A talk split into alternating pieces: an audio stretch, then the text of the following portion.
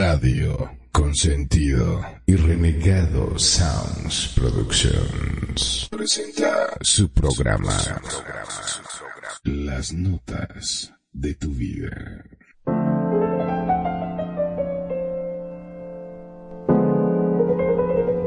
Estas son las notas de tu vida con Perfidia, Magnum, Kenia y Renegado. En Radio Consentido, bienvenidos.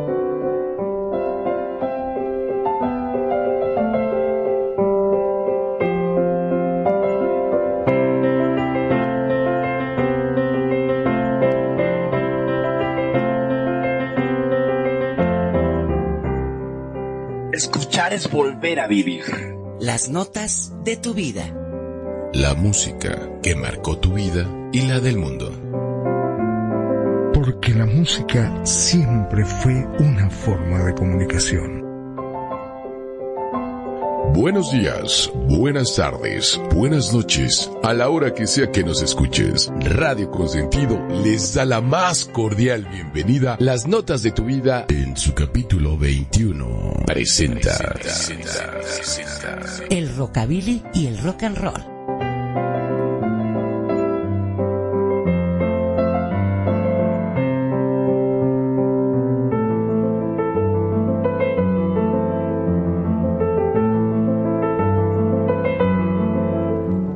Permítanme que los lleve atrás en el tiempo.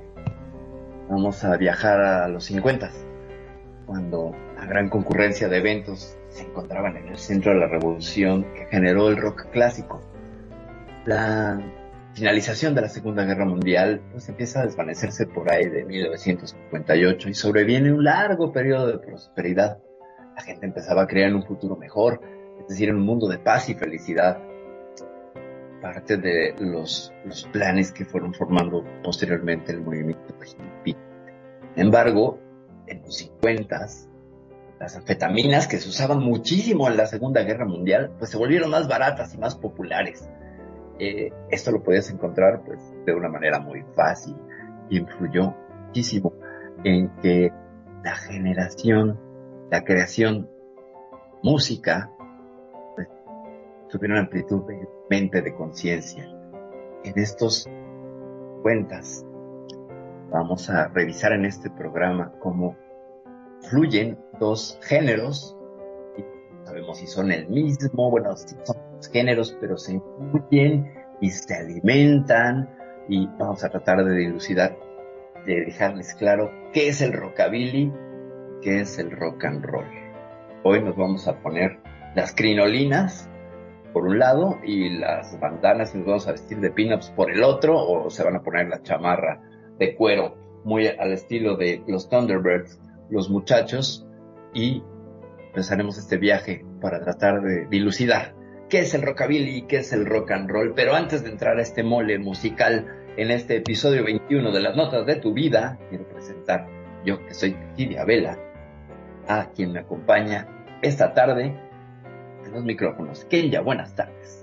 Hola, buenas tardes a todos. Les damos la más cordial bienvenida y les agradecemos que nos estén escuchando por todas nuestras redes sociales. Yo soy Kenia desde la Ciudad de México y sí, vamos a hacer un recorrido por toda la historia musical del rock y del rockabilly. Pero primero que nada, gracias por estar con nosotros. Esperemos que les guste este programa y que aprendan junto con nosotros. Magnum, muy, pero muy buenas tardes, como siempre, contento de poder estar en este programa que tantas satisfacciones me da. Y hablando de satisfacciones, una de las satisfacciones más grandes que tengo es que cada vez son más mm, los que nos escuchan, son más los que nos eligen. A todos ellos, gracias, muchas, pero muchas gracias por sumarse a la familia de Radio Consentido. Mi nombre es Magnum Dacun transmitiendo en vivo desde Mar del Plata, República Argentina. ¿Qué contás del tema de hoy, mi estimado renegado? Hola, ¿qué tal, ¿cómo están? Muy buenas tardes, muy buenos días o noches, donde sea que me escuches.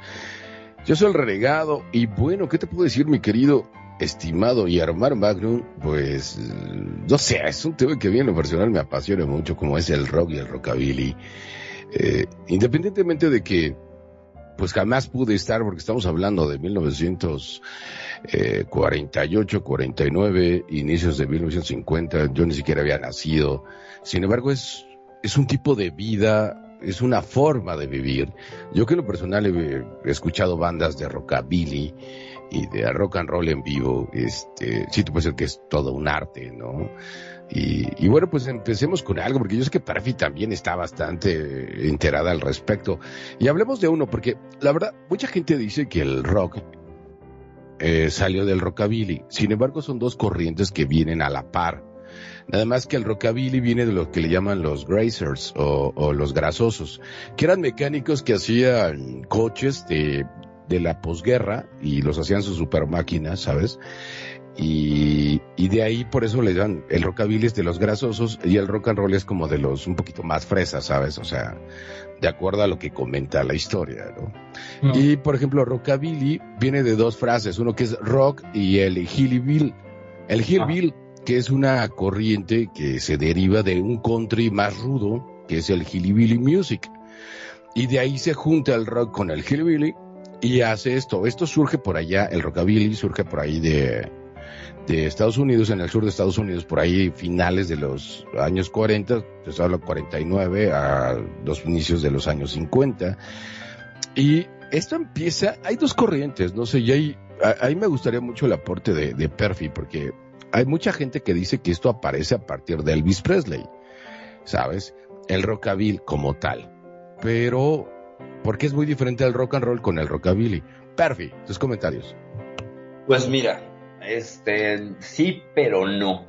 Sí se da a conocer el rockabilly como a un nivel mucho más eh, nacional en Estados Unidos, gracias a que una figura como Elvis Presley conjunta lo mejor de ambos mundos. El folk, la música hillybilly, como bien señalas, eh, raíces del mismo rockabilly, grazer, eh, del sur de Estados Unidos, hay que focalizarlo el rockabilly es mucho del sur de Estados Unidos. Y el rock tendría influencias pues que van desde Memphis, del Bayou, del norte, de varios lados del jazz, que lo que le hace es, digamos que el, río principal sería el rock and roll y uno de los afluentes es el rockabilly, entonces lo va alimentando. Y este rock and roll clásico, vamos a dejarlo así, eh, se vuelve un, río que se va ensanchando cada vez más conforme pasa el tiempo. Y Elvis Presley lo que hace es conjuntar, es, es alguien que, toma lo mejor de ambos mundos, lo presenta, lo presenta de una manera bárbara, pero no empieza con él. Él es el, el que levanta la, la, mano y entonces se hace nacional para los Estados Unidos. Sin embargo, ya había otros artistas que ya tenían renombre dentro del rockabilly. No es nada más el Elvis Presley, es como el que lo hace, pues finalmente le da el empujón que requería y hay que reconocer que Elvis Presley sí tenía una fuerte raíz, eh, metido los pies en el rockabilly, pero tenía otras influencias también muy interesantes.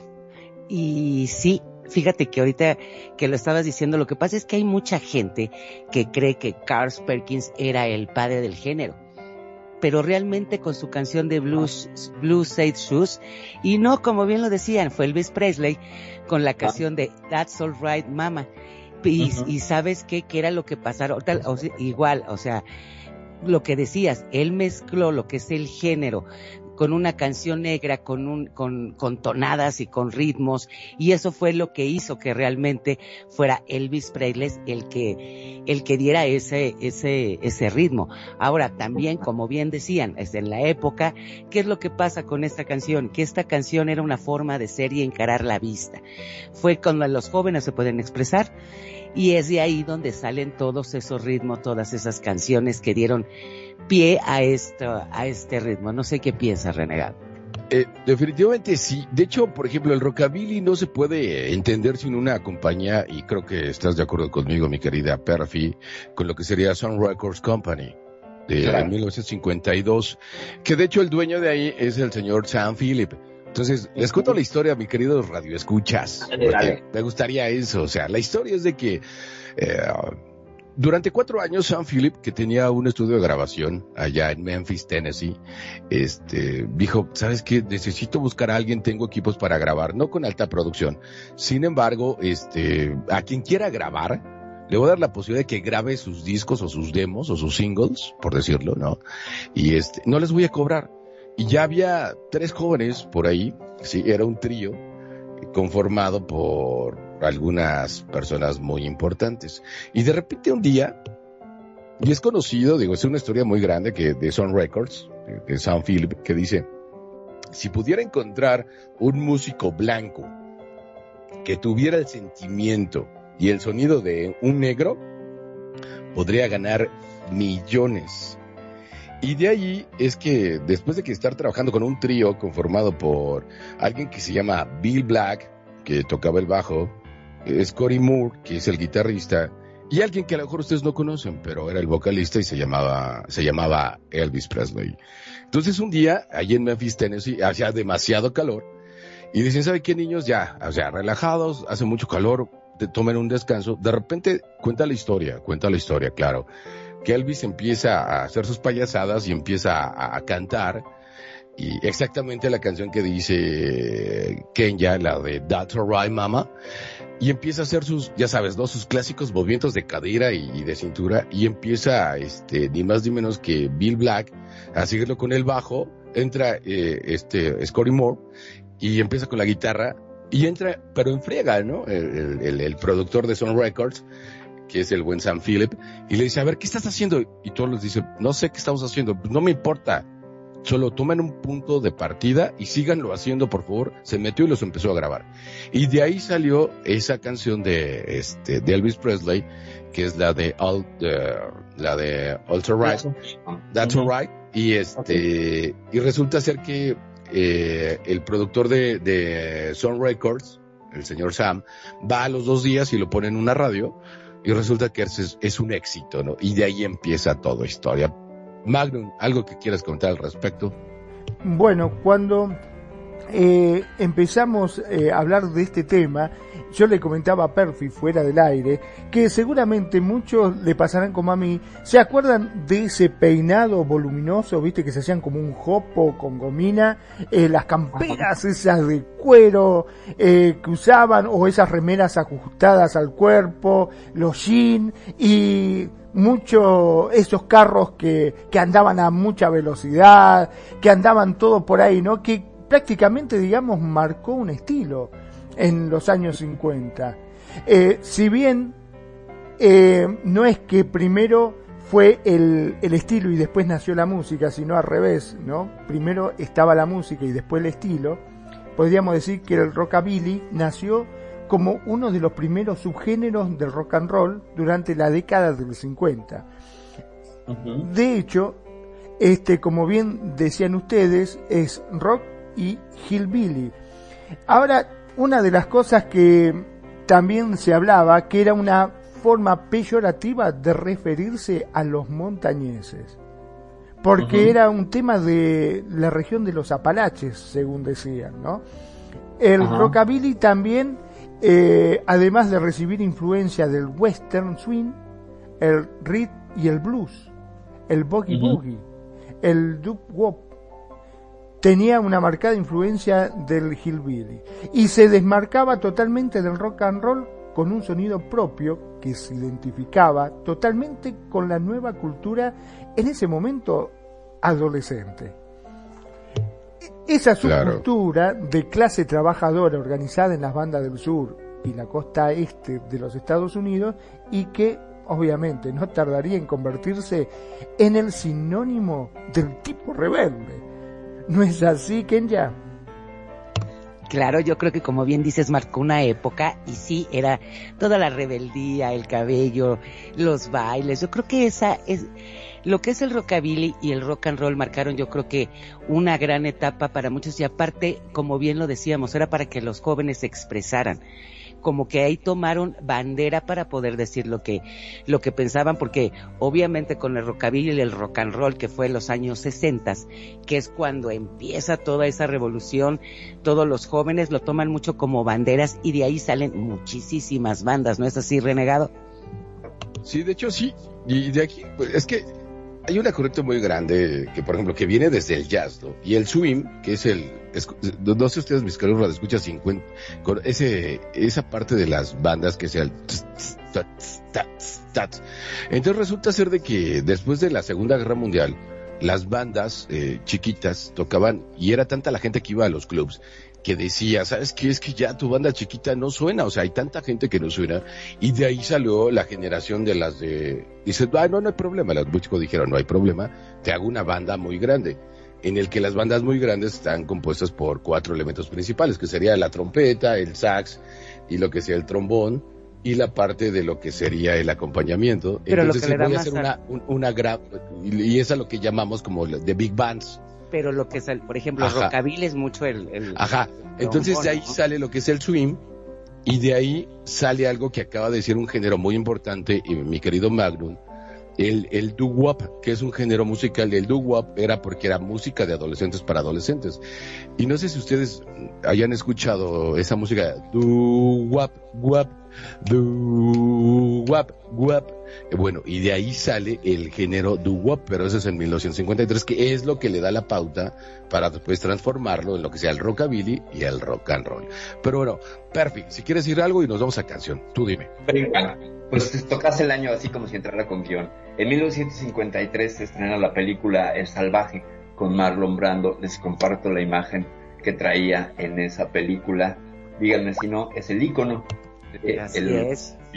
Tanto rockabilly como de, algunas bandas de rock and roll. La chamarra de cuero, el gorro marinero ahí, que es un resabio de. Y los jeans tienen tres cosas muy interesantes. Eh, el sombrero marinero es como, ya no estamos en guerra, entonces voy a integrar este asunto de la, de la milicia a la vida cotidiana, a la vida civil, una suerte de homenaje, de agradecimiento. Los jeans eran los jeans que usaban los obreros, los overoles que usaban los obreros en las fábricas. Entonces, Los grasosos. los grasosos, y también traía toda una, una, una tradición del western, pero bueno, eso es por otro lado. Y la chamarra de cuero, que implicaba una cuestión de fetiches. Ya hablaremos más adelante de por qué el cuero y el fetiche. Y esto aquí, con Elmer Batters, que es un fotógrafo de revistas picaronas y cochinas, pero bueno, ese es un detallín. Y nada más para cerrar antes de irnos a música. La figura de los jóvenes no existía hasta 1945. Antes los hombres, bueno, los niños se convertían en hombres cuando les salía bigote, pero no existía un estado intermedio llamado adolescencia, pubertad o juventud. Entonces, importantísimo, el rock and roll es el primer género musical que abandera esta nueva identidad social que es la juventud, que antes no existía. Antes, si se fijan, en 1930 y todo pasaban pues eran, eran niños hasta que les salía bigote, 25, 24 años, y las mujeres pues por ahí de los 20 seguían siendo niñas. Y sí, seguían siendo como, como tal. Sí, no, sí es cierto. Y eh, con esta foto que nos pasaste, yo creo que a mí se me hizo súper parecida a la foto de James Dean. O sea, si la ves, es exactamente lo mismo. O sea, la chamarra de cuero, los jeans y todo el rebelde Las y el patillas, peinado. ¿no? Las patillas la largas. patilla, que eso es lo que, lo que da el, el, el toque, ¿no? De la rebeldía en esa época y lo que era el look y lo que es el chico malo en esos años. Relegado. Pues no sé, mi pregunta sería para ustedes, mis queridos locutores, ¿qué empezamos? ¿Con rock and roll o con rockabilly? Con Rockabilly. Venga. Órale, vamos con los Rebel Cats. Venga. Radio Consentido te acompaña, te escucha y te consiente. Lo quiero remediar.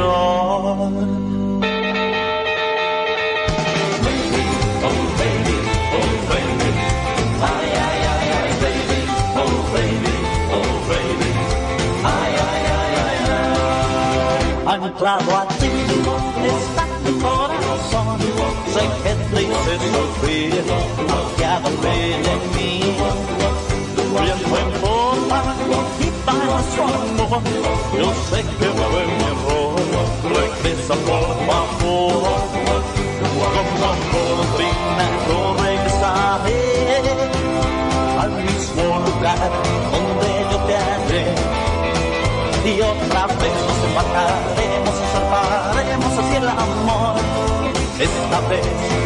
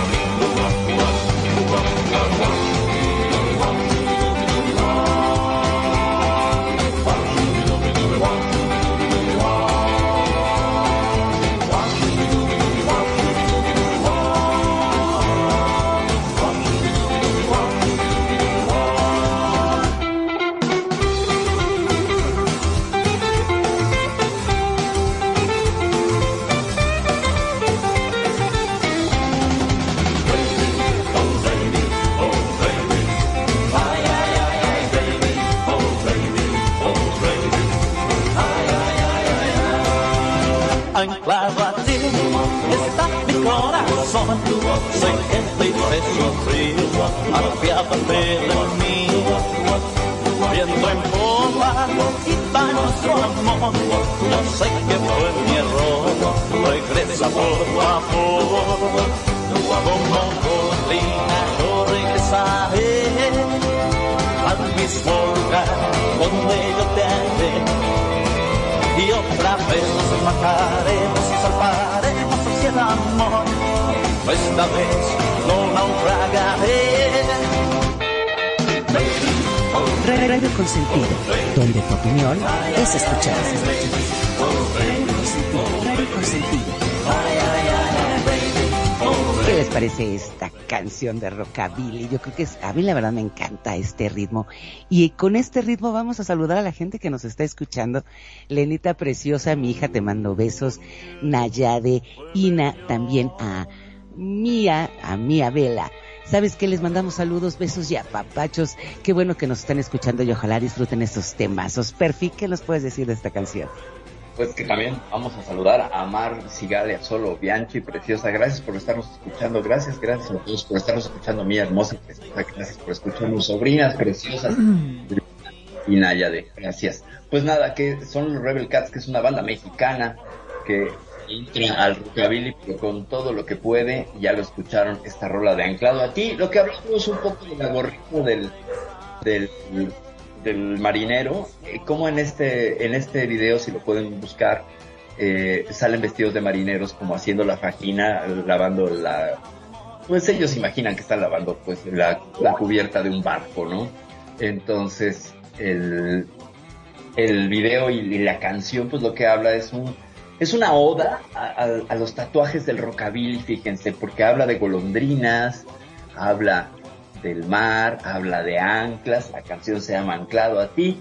Y si se fijan en la estética rockabilly, una chica pin-up rockabilly, que es como pues, la compañera de esta música, generalmente debe traer, no es mandatorio, pero trae anclas, trae golondrinas y trae elementos marinos, que son esta herencia de los tatuajes que traían los soldados, los marinos, etcétera. Entonces, cómo va permeando en la cultura todos estos detalles y que de pronto igual puedes ver o te lo has tatuado tú y no sabes de dónde vienen esos tatuajes o esas, esas iconografías porque son como muy populares. Si se fijan, el clásico, clásico estereotipo del tatuaje, pues es un ancla, ¿no? Popeye el marino traía unas anclas ahí tatuadas. Y es justamente este asunto que va heredándose y permeando en la cultura. Esta rola a mí me encanta, sobre todo lo que dice y la forma de interpretar de los Rebel Cats que es bárbara. Ellos tienen un punch impresionante. Un detalle, fíjense cómo dentro de la instrumentación del rockabilly, la sección rítmica, es decir, el bajo, y aquí no hay batería, la característica principal del rockabilly es el contrabajo. El contrabajo va a sustituir a el bombo del rock and roll. ¿Quieres saber si es rock and roll o es rockabilly? Si tiene contrabajo es rockabilly. Si no tiene contrabajo y tiene batería es rock and roll. Renegado.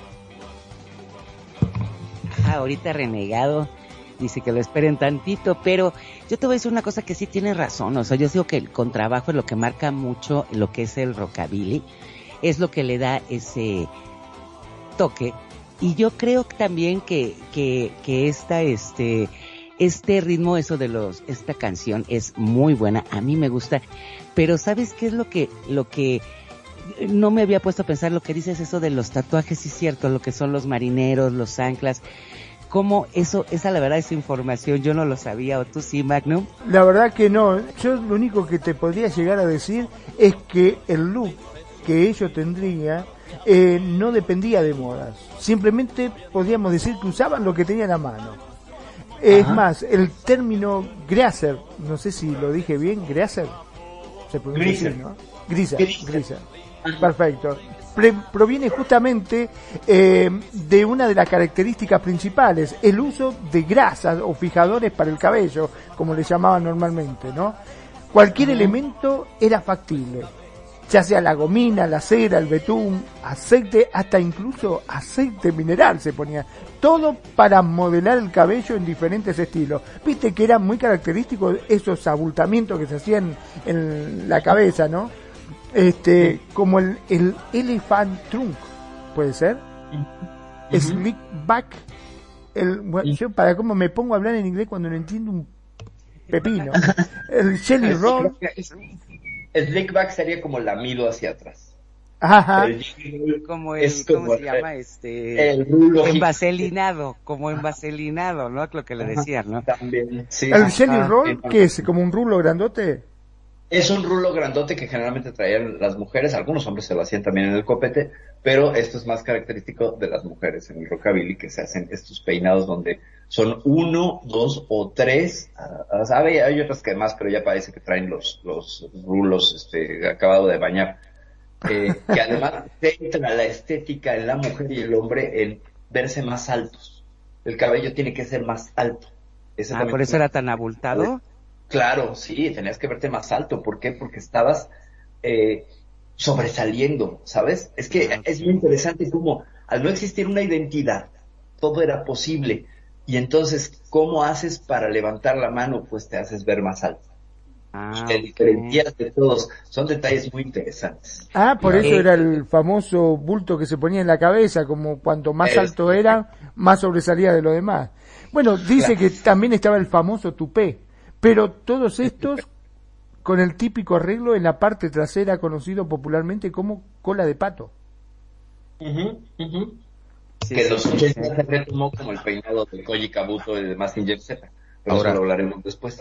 Ahora, si me permiten el comentario, yo les voy a comentar, porque com- como bien apunta Perfi, el tema es que el rock and roll, si ustedes se dan cuenta, y la historia no me deja mentir, si se dan cuenta el rock and roll era para niños que iban, o jovencitos que iban a las fuentes de soda, sabes, bien vestidas, con sus Cadillac o ese tipo de cosas, su súper bonito, claro, sí. Y como bien comenta Perfi, el, el rockabilly se armó para la gente que no era así. Y normalmente los que estaban, el rockabilly, y le dicen los grasosos, ¿por qué? Porque eran, eran los que estaban en lo que sería eh, el cuarto de máquinas en los barcos, ¿saben? Entonces, de ahí ellos se hicieron expertos en agarrar y armar coches, ya que no estaban en servicio después de la Segunda Guerra Mundial, para armar sus coches, y ellos eran expertos mecánicos. Y de ahí la diferencia entre el rock and roll y el rockabilly. Eh, Y además, en los, toda la cultura del hot rod, que también está ligada. Exacto, es correcto. Y, y donde tienen un ejemplo, donde tienen un ejemplo que es de uso práctico, si vieron la película Vaselina, pues sí se acuerdan que está John Travolta, que es un greaser completamente, en el papel de Danny Zuko, que además tiene que ver el apellido y todo, y luego vamos a irnos a brincar hasta Sud Sud y cosas que tienen que ver con lo mexicano y todo eso, pero bueno. Entonces, lo que hace esta película es mostrarnos cómo van construyendo este fabuloso Thunderbird, que es una maravilla porque tiene el cofre transparente y eso rompía todos los esquemas antes que Mac se hiciera transparente, 25 años antes, el visionario que hizo todo el arte y el diseño de producción de Vaselina, pues bueno, concibió este, este cofre transparente con estos truenos plateados que a mí me dejaron marcada, me encantan la estética, el blanco, el rojo, y, y esta situación de, sí, somos expertos en autos, pero tienen toda una cultura del hot rod, los, los, la- el hot rod y el rockabilly van de la mano, como irían las El motos. Cadillac y el rock and roll. Y el Cadillac el rock and roll, y posteriormente, pues, en los 60, 70, las motos. ¿Y qué ¿no? les parece si nos vamos con un tema de Elvis Presley? ¿Qué les parece? Vamos con Elvis Presley, de, That's Alright Mama, y, que es el primer hit de, eh, el maestro, el señor, y disculpen ustedes mis queridos radioescuchas, pero yo cada, yo soy ultra mega enfermo fan de Elvis Presley, el rey del rock and roll. Y esto es That's Alright Mama, Elvis Presley, por aquí por Radio Consentido. Piensa diferente. Piensa diferente. Piensa en Radio Consentido. En Radio Consentido. That's alright you. That's alright, mama. Just any way you do it, that's alright. That's alright. That's alright,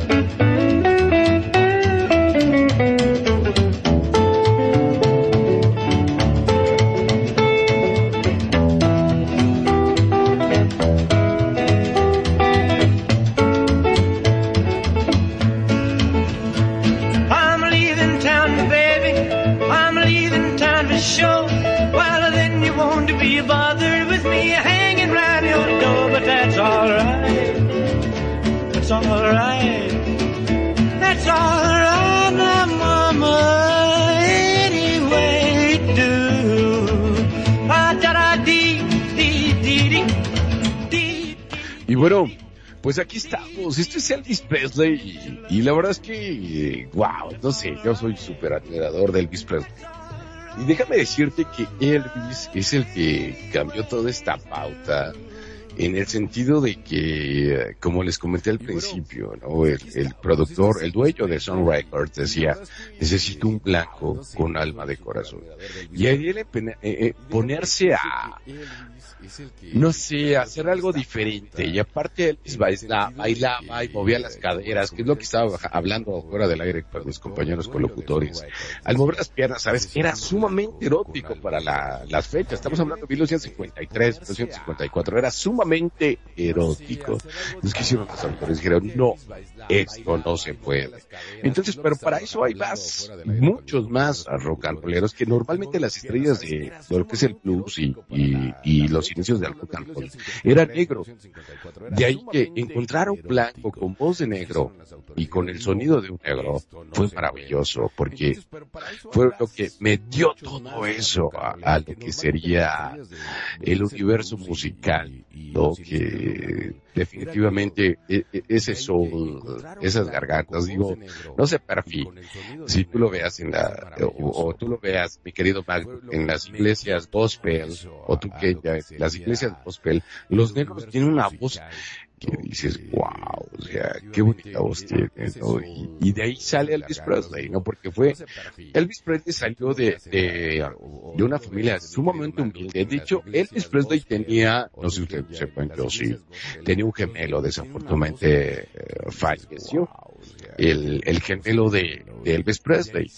Entonces, este, de hecho, Elvis Presley, pues nació en una noche de 1900, déjame ver, 57. no, El 8 de en enero de 1975. 1935. Nació en el 57 en Tupelo, No, no Mississippi. creo que en el 57, porque pues ya era rock and roll, mi amor. Entonces, este, Ah, no, aquí dice no, no, no, no, no, claro que no. Elvis Presley nació en 1940 y tantos, y este, Estamos complicados, fíjate, uno dijo 50 para mí nació en el 35, 8 de enero del 35. Estamos todos complicados con esto. Pues yo, yo, las- yo solo tengo que aportar algo. Elvis Presley no era uruguayo, pero podemos adelante. Gracias, gracias, Perry, gracias. Me tampoco carrito Gardel, ¿viste? Entonces, el chiste es de que Elvis nació, o sea, en una noche bastante luminosa. De hecho, su papá cuenta que, que se escucharon ahí como que se movieron cosas. Y de hecho, su corista de Elvis Presley siempre este, hizo un libro que sería la historia de Elvis Presley y cuenta que muchas cosas pasaron raras con Elvis Presley cuando él nació. De hecho, como les repito, El o sea, 8 de enero de 1935. en 1935, perfecto. Tenía Y, este, razón, tenía razón. Galaste, Magnum. ganaste, man. La verdad es que sí, y disculpen ustedes por no tener el dato tan ahí, lo estaba buscando aquí en mi memorabilia. Sin embargo, resulta ser que dicen que cuando él nació, este, con una partera, porque su mamá de Elvis Presley era partera, ¿saben? Y este, tuvo que agarrar en la ayuda de una madrota para, una madrota en esos entonces es la que le ayuda a una partera, y lo mandaron por agua, dicen que los vasos se empezaron como a temblar, se cayeron y ese tipo de cosas, ¿saben? Entonces, este, pues así, así la situación con Elvis Presley, y algo es muy raro, alguien con demasiado talento. Y bueno, no sé, ese es para mí el rock, no sé si quieren comentar algo al respecto. Bueno, un- una nota de color, como para decirlo, eh, era muy tímido. Dice que era tan tímido que le temblaban las piernas cuando presentó sus primeros conciertos allá por el 54, como dijo que. En ese entonces, Elvis Presley tenía acné y lo peor, tartamudeaba. Las chicas gritaban y Elvis pensaba que se estaban burlando de él. Pero para contrarrestar la temblequera que le agarraba cuando subía al escenario, empezó a exagerarlo más todavía. Y ese movimiento de pierna fue el que lo hizo tan característico que lo transformó en un baile atrevido, a puro ritmo de rock and roll. Sí, Elvis y su pelvis. Así fue Ah. como si fuese obra del destino, le agregó el toque definitivo a un estilo que primero escandalizaría a todo el mundo. A la conservadora sociedad, sobre todo estadounidense de los años 50, que era muy puritana para ese entonces, para después ganarse un lugar de honor en la cultura popular de ese país. ¿No es así, eh, Kenya? Sí, sí es cierto. Yo, como bien decías, este, yo creo que cuando, yo lo que había leído y escuchado es que cuando bailaba Elvis Presley no lo tomaban de la cintura para abajo al principio, porque era totalmente prohibido esos bailes y sí, marcó realmente una época. Ya después era Elvis y su pelvis y yo creo que fue lo que enloqueció porque eso lo dijo Magnum. Y sí es cierto. Eh, Elvis y su pelvis, ¿por qué? Porque era un hombre muy guapo, tenía una voz impresionante y era la forma de, de, de empezar a llamar la atención y el señor sabía lo que tenía con la voz y empezar a jalar multitudes, ¿no? Aparte, yo te voy a comentar algo. Elvis salió de una, de una familia sumamente pobre. Humilde, sí, sí. En la que entonces ellos no vivían, vivían lo que, por ejemplo, de ahí la canción del de Indiguero, ¿sabes? Porque ellos vivían lo que es un guero. No sé si los escuchan sepan lo que es un gueto. Un gueto es algo así como que una, una zona como de retención. Una villa de pobreza. emergencia. Es- sí, o sea, exacto. Digo, no sé cómo se llama en Argentina, ¿verdad? Es como un lugar que viven muchos pobres y allá hacen su, su mafia, en los cuales normalmente eh, donde vivía Elvis Presley era eh, junto con negros, eh, o sea, no por discriminar, por supuesto que no. El comentario respecto a su etapa, ¿saben? Y vivía en zona, porque antes, o sea, los quiero, los quiero, los quiero poner en el contexto, mis queridos radioescuchas.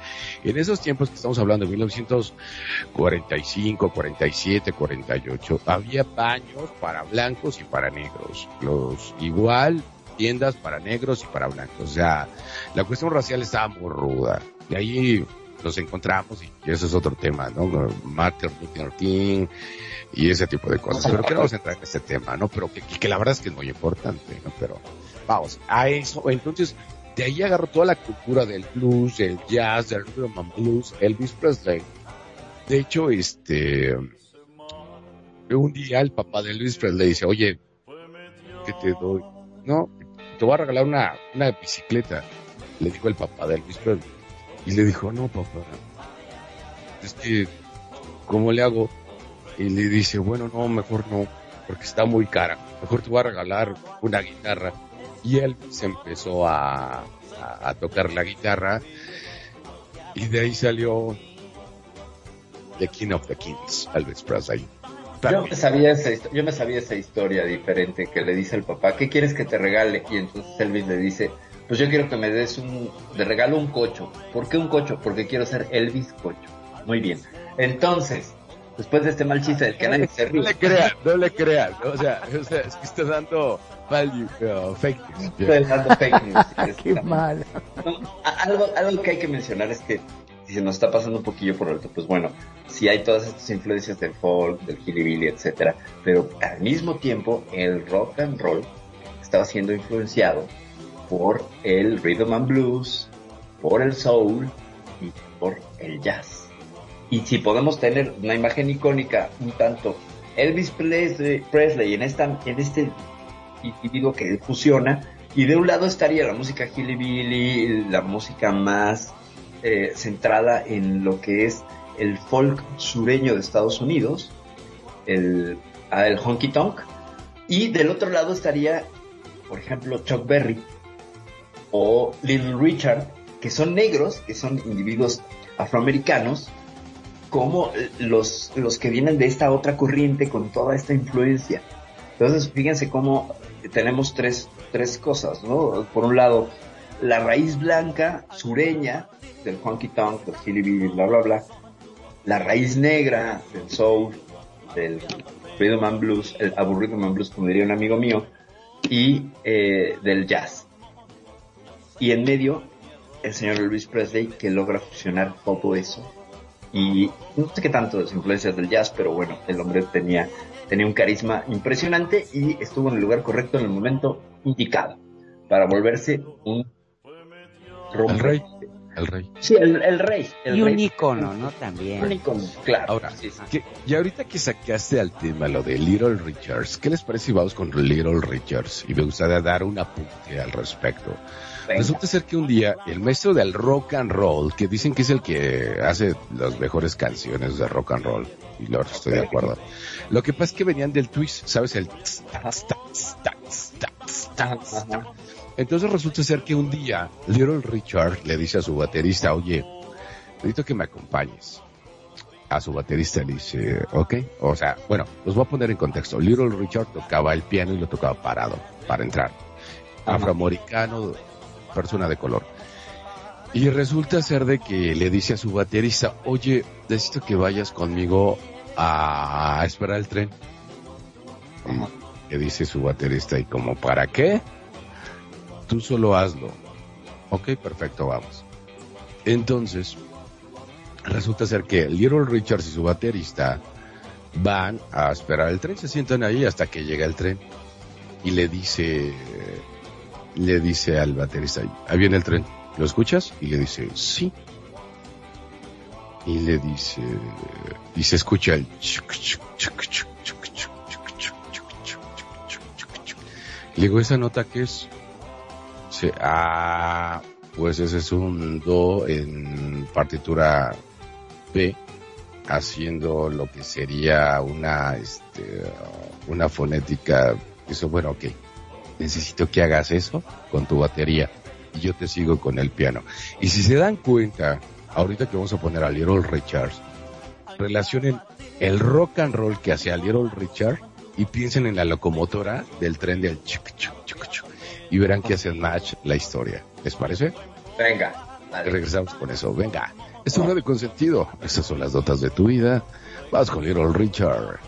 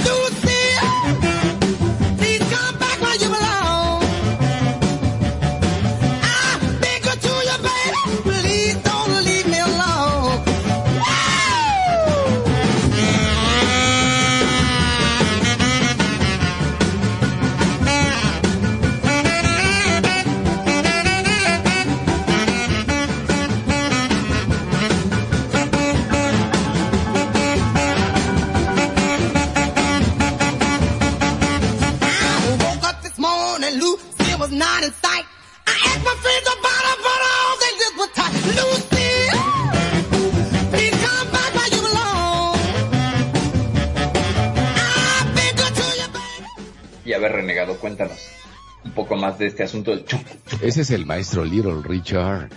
Y no sé ustedes si se imaginaron en lo que escuchaban la canción del chucu, chucu, chucu. Pasó del que era lo que sería el, el jazz o ese tipo de cosas, pasó a, a esto del chucu, chucu, chucu. Es más, si escuchaste la rola con la historia que te di, mi querido Radio Escucha, con el sonido de la locomotora, te darás cuenta que es una locomotora, él con el piano, ¿sabes? Y el otro el baterista. Que hay diferentes baterías. La batería del rock and roll sí es una batería con bombo, dos toms y bueno, lo que quieran poner y platillos, más tarol y todo lo que quieran. Sin embargo, la batería de lo que sería el rockabilly es simple y sencillamente un bombo, una tarola y dos platillos y se toca parado. ¿Cierto o no, Perfil? Es correcto, es correcto. Y en el rockabilly, la tarola, o sea, lo que sería, pues, la, la, la, haría las veces, en el rockabilly, la tarola haría las veces de una, una guitarra de acompañamiento y metida dentro de la, de la sección rítmica. Es muy interesante porque le permite hacer una serie de, de florituras y de cosas que le dan un sonido único, único. Y, por ejemplo, eh, cuando escuchamos a los Rebel Cats, el vocalista principal que tiene un programa de radio, se me olvidó su nombre, pero el chico tiene un programa de radio y es maravilloso porque además es un conocedor bárbaro de música, eh, él toca la tarola. Entonces lo, ves y es un virtuosazo para la, para la tarola. Se requiere de horas de estudio para poder llevar el estilo rockabilly eh, bien, ¿no? Porque vas a sostener ahí toda la sección rítmica de una banda. Entonces, ellos tienen esta como ramificación donde no es tanto el contrabajo, sino la tarola la que llevaría el peso de la sección rítmica. Y le da un sonido diferente. Ya veremos más adelante a alguien que es un maestrazo que incluyó otros instrumentos y la rompió. La rompió, que es el maestro Brian Setzer, ya lo escucharemos más adelante. De hecho es el que sigue, de hecho es el que sigue. Pues ahí está el maestro Brian César, pero si quieren comentar algo, que, eh, Kenya y, y, Magnum, respecto al chucu, chucu, chucu, chucu de oh, sí, sí, y bien que podemos decir, o sea, de Little Richard, que fue uno de los pioneros del rock and roll, o sea, que era aparte un cantante, compositor, humorista y pianista estadounidense, ¿no? Y eh, él que está considerado como uno de los pianistas, pero como bien decían, el que realmente lo conocen como el padre fundador del género, es Charles Edward Anderson Berry. Entonces, yo creo que el poder hablar de Little Richard, o sea, de toda la música, todo lo que marcó, y como bien decía Renegado, el, el oír la locomotora y el dato que dieron, eso me gustó que lo que dijiste, Perfi, ahorita, de lo de la música industrial, sí es cierto, es el, el poner sonidos que la gente conoce muy bien, ¿para qué? Para hacer eso de una música popular y que la gente se sienta identificada. No sé qué piensas, Magnum.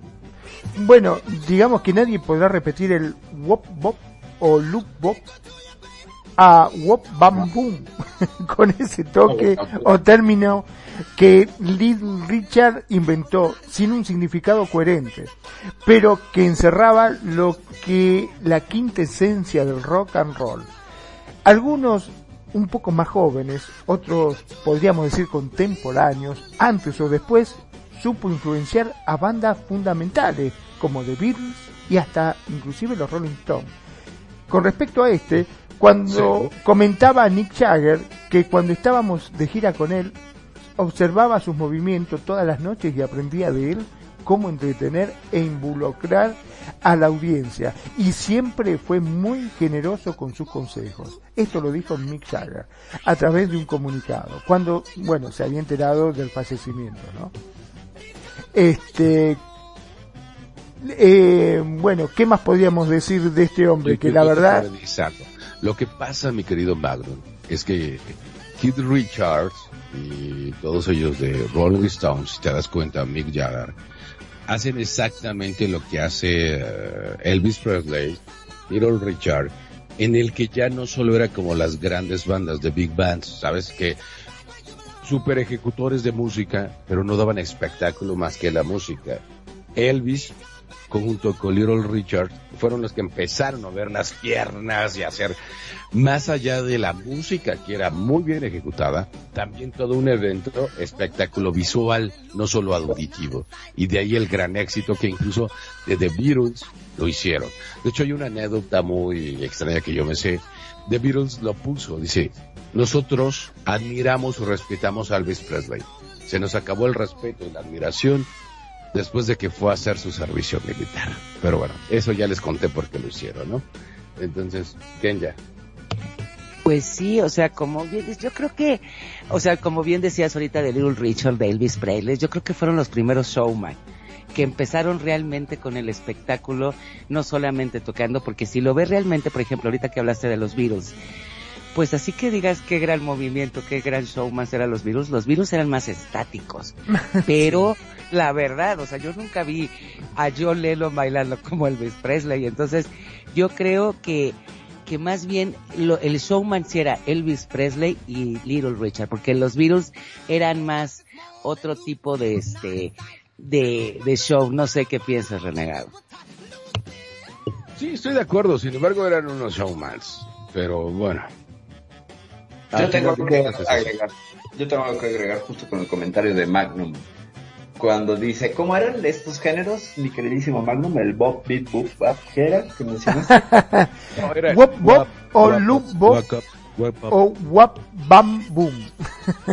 fíjate cómo, fíjate cómo esto, y tiene, tiene todo el sentido, porque en 1956 Capitol Records firma a un músico que traía una idea completamente revolucionaria dentro del rock, que era hacer onomatopeyas y llevarlas a la música. Y este hombre, un genio que se llama Jim Vincent y tiene una canción que todos deben de conocer porque dice Viva Polula, she's my baby. Y esta rola tiene que ver con eso. Es de 1956, es de Jim Vincent y ha sido cobereada por Elvis Presley, por Sandro, Carl Perkins, Beverly Brothers, Fogart, Queen. Eh, con él había uno que se llamaba Fat Boy, que era un negrito que tocaba el piano, no era un gran virtuoso, y él empezó con ese tema.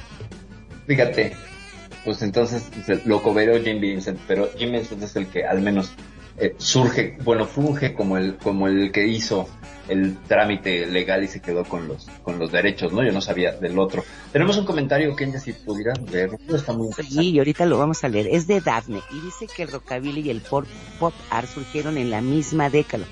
Y en lo personal, cada vez que escucha esa, esa música, visualiza mentalmente los carteles de Andy Warhol de las latas de Campbell's o de las ilustraciones, como dice como dicen de los marinos o las chicas con peinados copetudos. Y sí es cierto. No sé, es que, no sé, este comentario es muy acertado. Gracias, Daphne, por tu comentario. No es así, perfil. Déjame agregar algo más. Claro que es acertadísimo. Fíjate, mi queridísima sobrina, que tocas un punto interesantísimo, pero el que es el, precursor en el pop art y que sí corrió un tanto con, con, el, con el rock, con el rockabilly y el rock, es Roy Lichtenstein que este lo van a ubicar perfectamente. Son estos cuadros como impresiones ampliadas de caricatura, de cómic, de impresión de, de, de cómic, que se ven los puntos de impresión que hacen el More a la hora de imprimir. Él lo que hace es ampliarlos y pintarlos. Roy es muy conocido por estas clásicas imágenes de mujeres que están llorando, tienen un fondo amarillo y puntos, pero muy grandes, y que retoman la cultura del cómic que también alcanzó auge impresionante en los 50. También el cómic es un factor cultural que está ahí y el, el arte pop con Roy Lichtenstein, Rothko y posteriormente Andy Warhol son quienes llevan esta traducción gráfica y le dan, le dan esta forma. Y ya vimos también lo de los tatuajes. O sea, fíjese cómo, cómo un montón de cosas culturales están relacionadas con el surgimiento de estos movimientos y pues bueno, son completamente interdisciplinarios, es decir, se alimentan unos de otros como parte de la cultura. Renegado. Así es, así pero como también nos decía Elena, que esos tatús son old schools. ¿Cómo ves de todos esos tatuajes renegado? De los veleros y demás. Pues es que es parte de, ¿no? O sea, anteriormente los tatuajes eran para recordar dónde estabas. Digo, yo lo particular que tengo todo tatuado en los brazos, pues es una forma de vida y que tú también tienes tatuajes. Es una forma de vida, porque para mí, y se los voy a decir así muy claro, para mí el rockabilly en particular, igual que el rock and roll, pero el rockabilly en particular, para mí más que un estilo de música, es una forma de vida. Ustedes no tienen la más remota idea, y ojalá que sí la tengan, los que hayan tenido la oportunidad de escuchar una banda en vivo de rockabilly. No, no, no sabes, esa energía, esa vibración que te dan, wow, es la neta del planeta. ¿Y qué te parece, mi querida Perfect, si vas con tu canción del maestro Brian Setzer Stray Cats?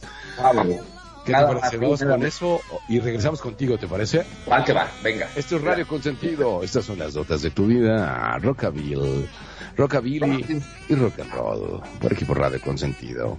You ready to rock this town by now?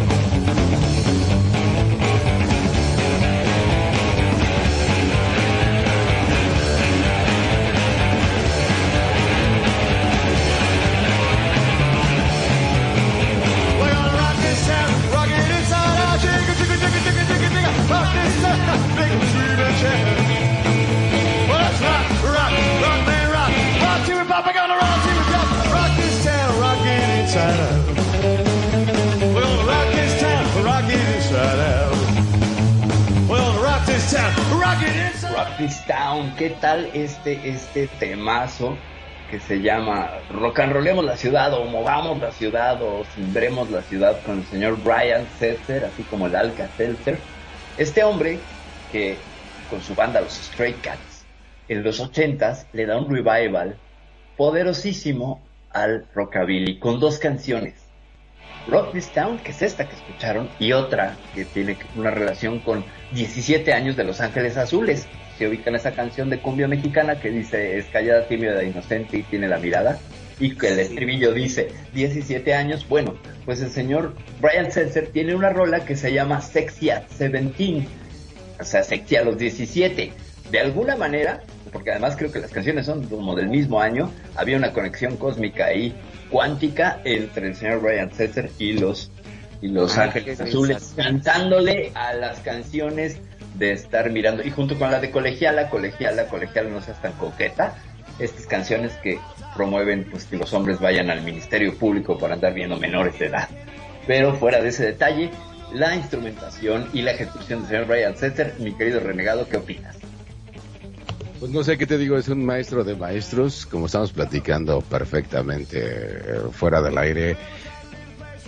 Es que este compa es un virtuoso de la guitarra, incluso como te comentaba y les comparto a ustedes, mis queridos radioescuchas, hacía lo mismo que el maestro Cubé, ¿saben? El de Nirvana, que desafinaba la, la guitarra para sacar otras notas en otro, en otra partitura para que sonara muy diferente y Brian Setzer lo hace y lo vuelve a afinar en la misma canción y para mí se me hace un virtuoso y, y no sé, por ejemplo esta canción de Rock This Town y aparte tiene esa magia, ¿no? Que algo que es el rockabilly que fue más posterior a lo que sería The Big Bands lo incluyen las Big Bands. Magno, ¿qué puedes opinar? Bueno, eh, este hombre eh, que tiene 63 años, ¿no? Brian Setzer. Eh, siendo muy joven, la familia s- resulta que se trasladó a Long Island, donde también muy joven comenzó a aprender a tocar, ¿sabes qué instrumento? No la guitarra, sino el, un instrumento que se llama bombardino, que es una tuba tenor o eufonio. Sería su instrumento durante más de 10 años y asimismo aprendió a tocar la guitarra. Ya de adolescente, Brian se acercaba mucho a clubes de jazz. Ahí fue donde empezó a nacer su afición por el genio y las bases de su trabajo en la cual eh, decidió formar un grupo ya en el 79 con su hermano y un amigo y evitando a toda costa el punk, funda el trío Rockabilly y Tomcats. Y no me sabía eso del bombardino, ¿eh? No, El no bo- conocía yo, ese, yo no conocía ese instrumento. Gracias por la iluminación cultural. Y antes de continuar con tus comentarios, déjame hacer algo que se me salté justo cuando tenía que regresar con los saludos a la gente que me está escuchando y siguiendo en redes sociales. Gracias, gracias a Alejandro Guerrero, como siempre, como siempre escuchándonos. Y también saludos a Tania, también saludos a Rosfresa, a Luna Azul Leonor Fernández, que nos siempre, mi queridísima Leonor, muchos besos, Ana María Guajardo hasta Chile, a nuestra queridísima amiga Titi, my dear friend Titi, thank you, thank you so much to make the effort to hear us. For us is very important. Thank you, thank you, thank you. Y también para, pues para Teresa Tauber otra vez, porque nos dio doble corazoncito en las redes sociales. También, pues recordamos que nos están escuchando Daphne, Lena, Mía y Mar. Gracias, gracias por estarnos escuchando en esta emisión número 21 de las notas de tu vida. Mi queridísimo Magnum, te interrumpí. Puedes continuar. No, todo bien. Eh, bueno, estaba comentando un poquitito, ¿no?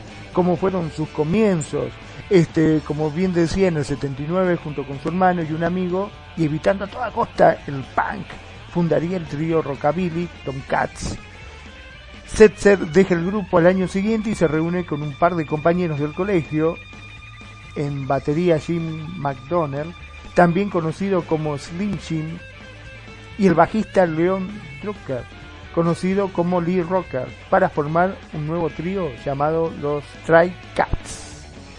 Con un estilo basado en los sonidos del Sound Records y otros ecos de los años 50, recibieron influencia de Eddie Cochran.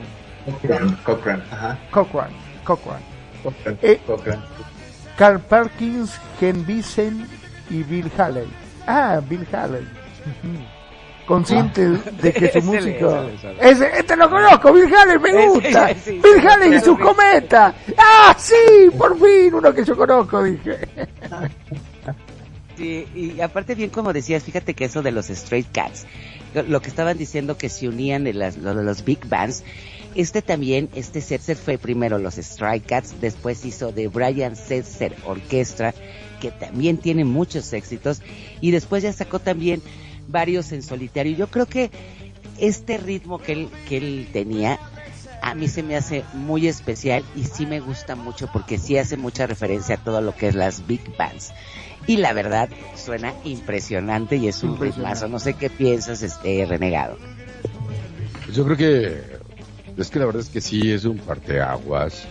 Sin embargo, casualmente, como es mi hermano, el buen Magnum, casualmente se me ocurre, dije, esto, esto lo va a conocer, seguramente que sí. Y exactamente, te voy a contar la historia, les voy a contar la historia, mis queridos radioescuchas.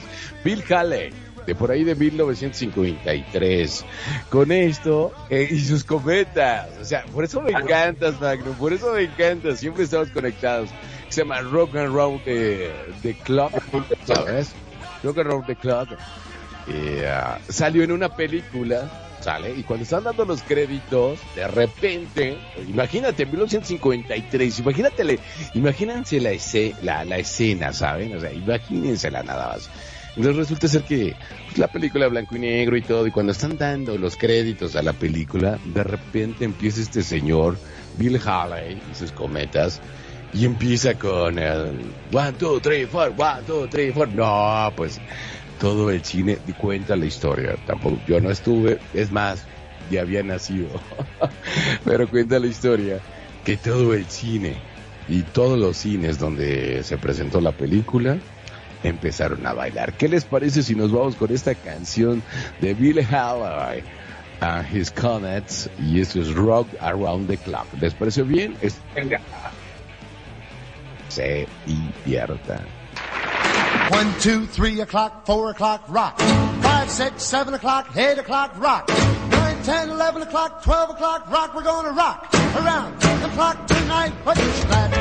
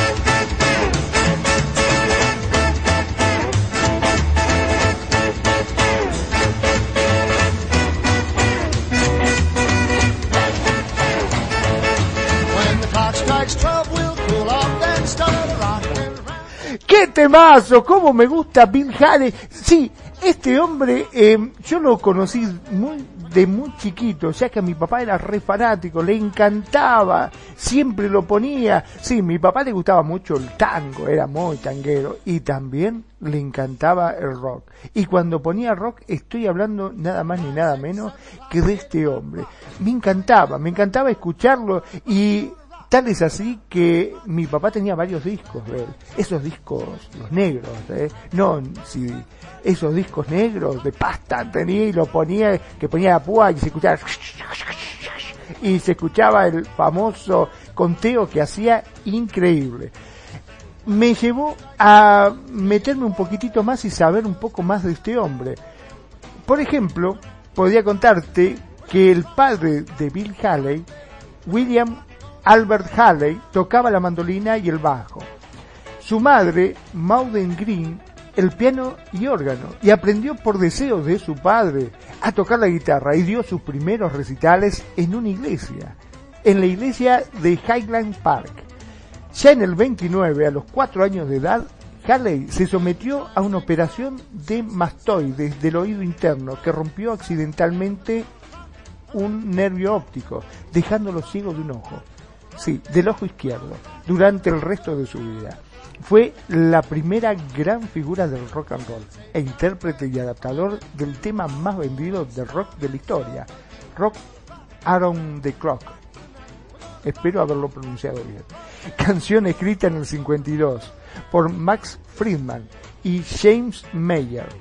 La versión realizada por Bill y sus cometas fue lanzada el 14 de abril del 54.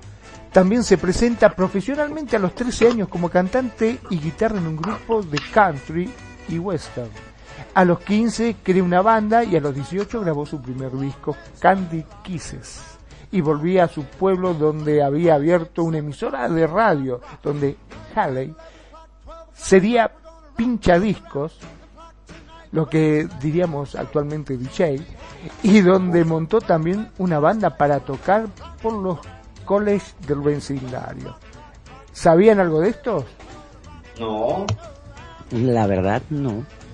no, yo no y sé. este lo que lo que sí lo que sí estaba yo también aquí está viendo de todo lo que él había hecho lo, todos los matrimonios que él había tenido que tuvo 10 hijos Diez hijos, de o sea era un señor bastante activo y yo creo que pues no no regresaba No de tenía las tiempo para tele. bastante contento el señor y este que tenía 10 hijos también este que Tres él- matrimonios tuvo. tres matrimonios, o sea, yo creo que siempre con él, habían dicho, él admitió este ser alcohólico y yo creo que era lo que hemos platicado en, en, en varios programas sobre los grandes íconos o las estrellas siempre traen este cargando cierta también aquí sale que traía cierta depresión yo creo que ha de haber sido muy fuerte el yo siempre lo he dicho el, el, el ser una persona tan conocida tantas giras el lo que representaba para él no y eso ahí refle- refleja mucho lo que es la inestabilidad la depresión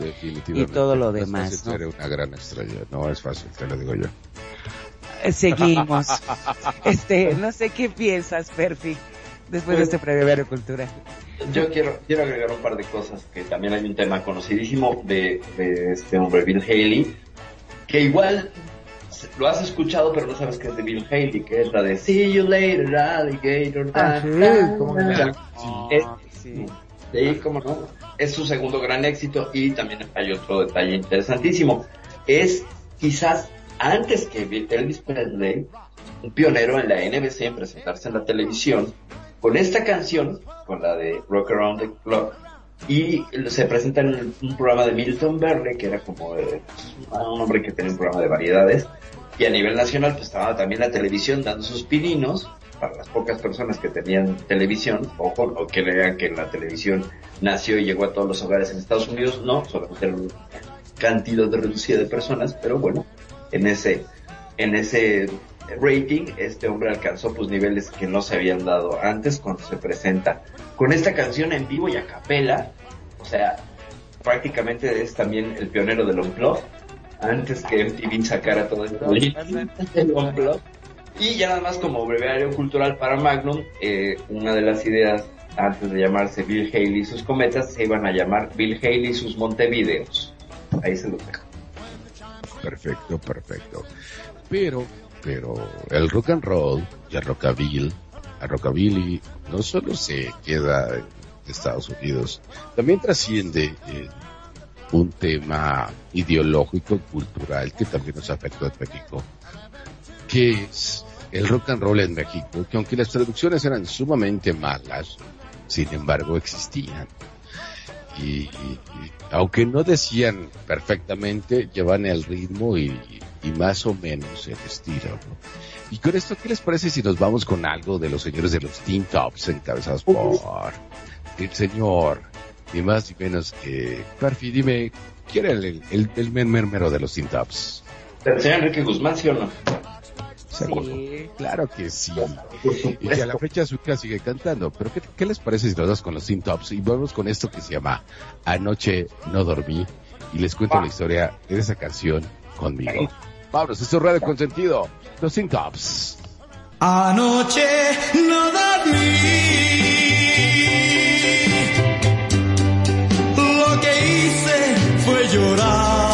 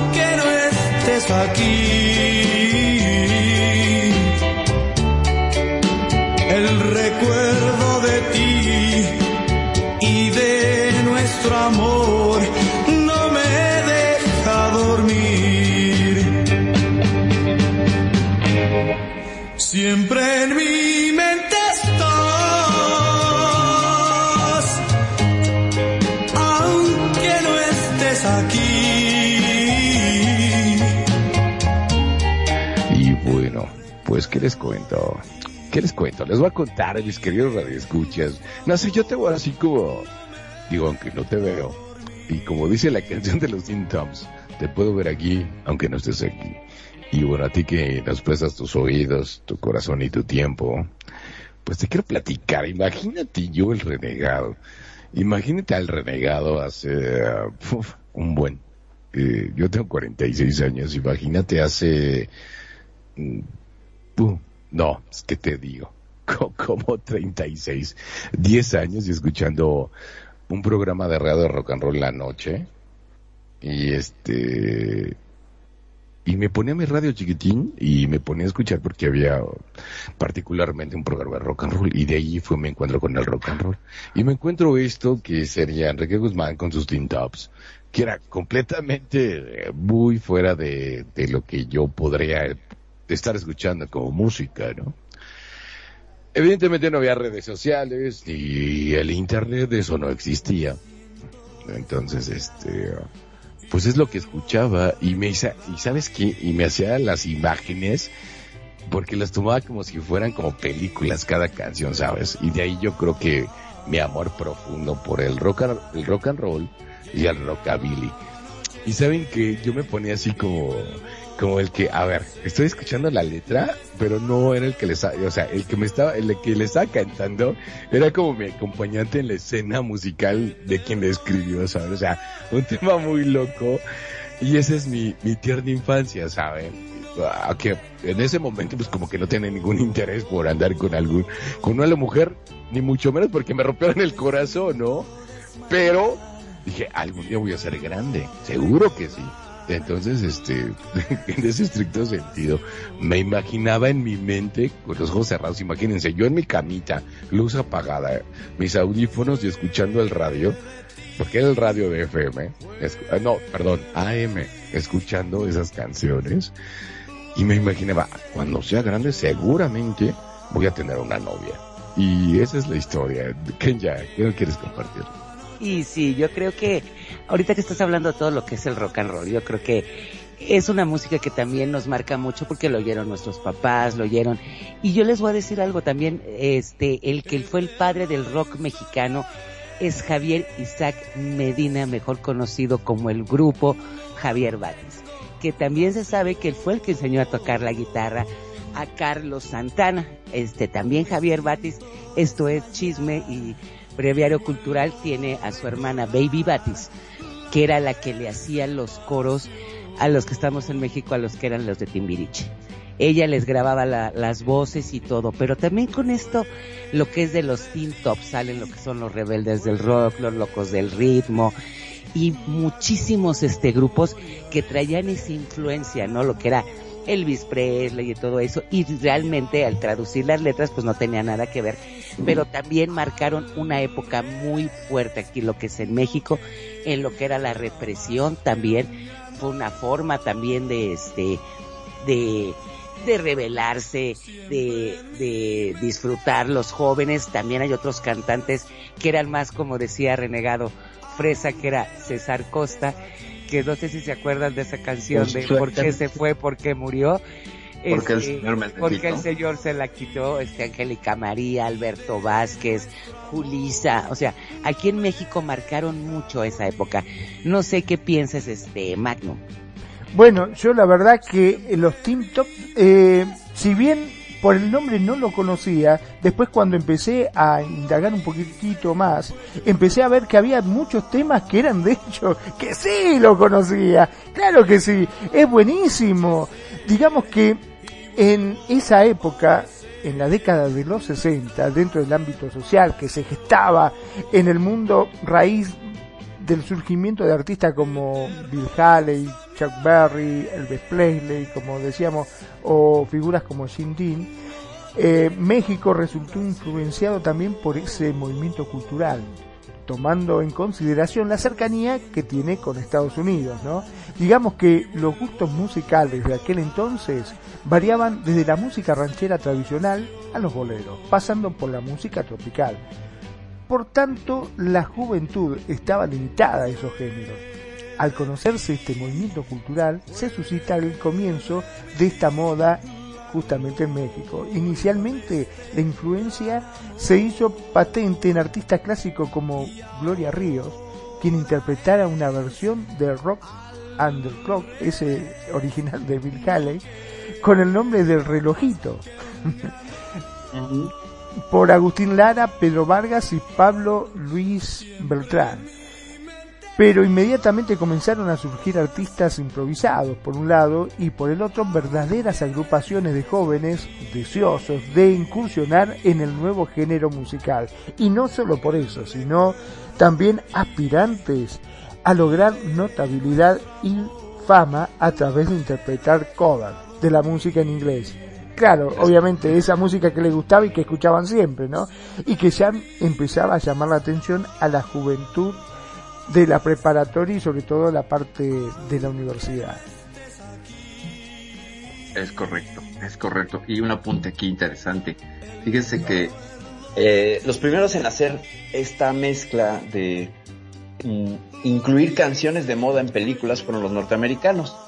Pero México no se quedó atrás y todas estas figuras, eh, Enrique Guzmán, Angélica María, etcétera, incursionaron en el cine y el cine como un elemento de penetración cultural pues decantó hacia el resto de Latinoamérica y permitió que se extendieran todas las versiones eh, coversionadas, que es una versión del, una interpretación del cover, que es una coversión, o sea, hacemos la versión con ellos porque ellos tienen los derechos, pero yo hago mi versión en mi idioma, donde existe la barrera del, del lenguaje, por supuesto. El inglés es mucho más sintético, tiene frases más cortas para decir más cosas, y el español es más extenso. Entonces, acomodar la métrica para las canciones era todo un tema. Lo que dijo Renegado, algunas estaban mal traducidas, ciertamente, pero otras se ajustaban perfecto. Incluso hay versiones en español que no le piden nada a las versiones en inglés. No sé ustedes qué opinan.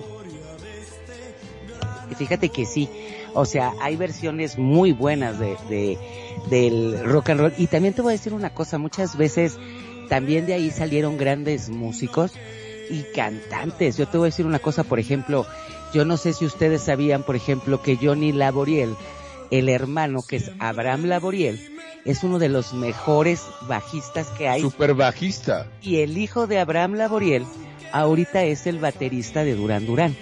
Entonces yo creo que como que todo eso, o sea, eran grandes músicos, sí es cierto, tenían buenas letras, pero yo siento que muchas veces por la melodía eran como no se valoraba realmente ese a esos cantantes o esos grupos, ¿no? Ahora les voy a contar que nosotros somos mañosos, nosotros conocemos a muchos de ellos, más que ella que yo, eh, en tema de bandas de rock and roll, entonces por eso les da todos estos datos, porque ellos los conocen en persona, incluso estuvo en, un- en un concierto de, de Ramsey y viendo todo el tema de la parte de ingeniería de audio. Entonces ella conoce, yo conozco mucho y he estado, pero no como Kenya. Y yo creo que por eso les damos esos datos vivenciales, ¿saben? Porque de alguna otra manera, pues por algo es DJ Kenya. Entonces, definitivamente creo que eso aporta bastante. Oigan, ¿qué les parece si nos vamos con un tema? ¿Les parece bien? Venga, venga. Bueno, vamos con un tema que en lo personal me gustan. Son grandes amigos míos, porque me llevo con banda del rockabilly. Y son los gatos. De hecho, algún día hice un- una fiesta yo y los contraté porque me encanta el rockabilly. Y son los gatos, yo se llama Inadaptado. Y es la rola, creo que fue la primera rola que, que le dediqué a Kenya PVC y a mi Kenya. Y disculpen ustedes por utilizar este medio para decirlo, pero pues es que es la verdad. Y tomando en cuenta que estamos hablando de rockabilly. Y la verdad es que sí, o sea, porque antes de ella yo era un pinche inadaptado. Yo ahorita ya no, ya soy como que más, más. Un dato, sobre la canción de Inadaptado, si me permites, antes de que la sueltes. Dime. Esta canción, Inadaptado, se parece mucho a, eh, el- tanto en el tema conceptual, a Creep, de Radiohead. Y si escuchan la canción, pues tiene algunos homenajes musicales a razón, Creep. sí es- sí es- Tiene algunos homenajes. Escúchenla y tiene esto. Y vaya, no es un plagio, es solamente se está inspirando en la canción y hace un gran trabajo. Esta banda y la canción es maravillosa porque además remite a un clásico de los tetas también que es Me enamoré de un maniquí. Renegado, preséntala por favor. Por supuesto, pues es que yo sí me enamoré de un perfecto maniquí, pero con vida, con corazón y con sentimientos. Así que bueno, pues ahí les va. Esto se llama Los Gatos Inadaptados. Radio Consentido te acompaña, te escucha y te consiente. como a ti te gusta. Vos somos, somos Radio Consentido. En el aparador parecías un ángel te vi volar. Quise darte un beso a través del cristal, pero todo el mundo se paró a mirar. Sé que soy un freak, un inadaptado, que ha enamorado de un maniquí. Ya no sé quién soy, el control por tu bello cuerpo, por tener tu amor y esos bellos ojos que me hacen vibrar. Nena, dame un beso, eres especial. Sé que soy un freak, un inadaptado, que ha enamorado de un maniquí.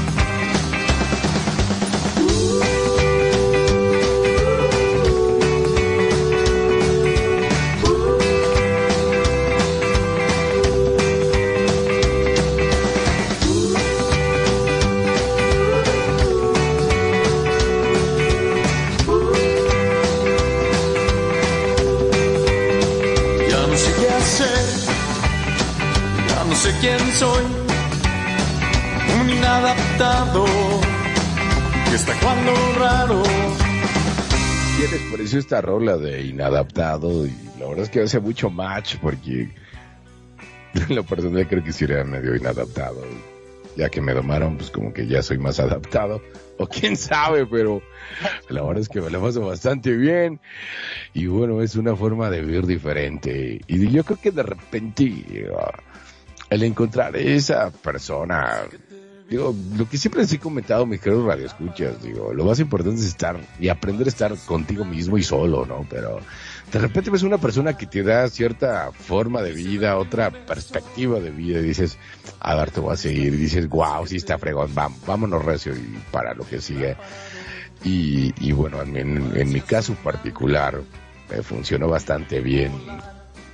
Y supongo que por eso amo esta canción, ¿no? Y, y tengo el tema de rockabilly, ¿no? O sea, y me encanta porque yo que he ido a, a este, pues, a fiestas rockabilly, porque tampoco te vas a mentir, ¿eh? o sea, ten cuidado cuando vayas a fiestas rockabilly, porque luego ya güey muy rudos y este, pues no hay tanta bronca, ¿no? Entonces, este, pero sí son como que medio raros. Sin embargo, vemos mucha gente que a lo que vamos a escuchar a eso, el rockabilly. Y, está padre, está rico. Perfi, tú que has estado en ese tipo de eventos, ¿qué me puedes comentar? Pues vaya, yo he tenido la fortuna y la, la suerte de conocer gente que organizó un, un evento en el 2013 que se llamaba Chopo Billy, para información de toda la gente que no conoce el Tianguis Cultural del Chopo. Es un sitio aquí en la Ciudad de México, es un Tianguis Cultural, como su nombre lo dice, donde es como la mata de las bandas emergentes. Si tú eh, quieres conseguir la mejor música, sobre todo en los 80s y 90s, principios de los 2000, querés conseguir la música mm, más edgy, más nueva, antes del boom del internet, te ibas al Tianguis Cultural del Chopo y conseguías a las bandas, sobre todo, más underground que podías eh, eh, imaginar. Y entonces, Aclárales que era cuando no había internet. claro, cuando no había internet. Pero eh, se, ha vuelto un bastión cultural, porque también está ahí el Museo Universitario del Chopo, que hace eventos cada año. Entonces ti- tiene una, una sinergia esa zona muy interesante.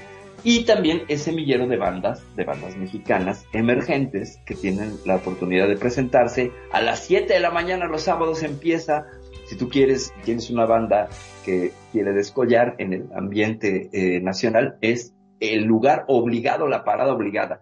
Si triunfas en el Chopo, tienes muchísimas posibilidades. De ese tamaño es el Tianguis Cultural del Chopo. Entonces se organizó un evento de rockabilly que no se había hecho hasta entonces, porque generalmente los géneros que predominan en el Chopo, pues es punk, post-punk, gótico, etcétera. Y bueno, fue súper bien recibido, la banda estuvo feliz, prendidísima, etcétera. Trajimos bandas españolas, bueno, trajimos, yo estuve ahí nada más de argüendera, me tocó hacer el diseño del póster, el cual me encantó, porque empecé a trabajar con el que era mi doctor de cabecera, que andaba metido en todos estos asuntos, que por cierto, un saludo a mi queridísimo doctor Memo, donde quiera que estés. Tú no deberías de ser doctor, eres un artista, el hombre dibuja lírico impresionante. Yo dibujo gente, pero este hombre es un maestrazo. Y desde ahí se empezó a meter en la música y en el, asunto del rockabilly. Él me enseñó el asunto del rockabilly. Me dijo, oye, estamos haciendo esto. Y entonces pues fue que conocí parte del movimiento rockabilly, conocía a la gente que estaba moviendo desde cero el, el movimiento cultural del rockabilly, platiqué con ellos, tuve la oportunidad de platicar, me diferí en algunas cosas porque no hemos mencionado que mucho del rockabilly, al tener una ideología muy blanca, es acusado en ocasiones de racista.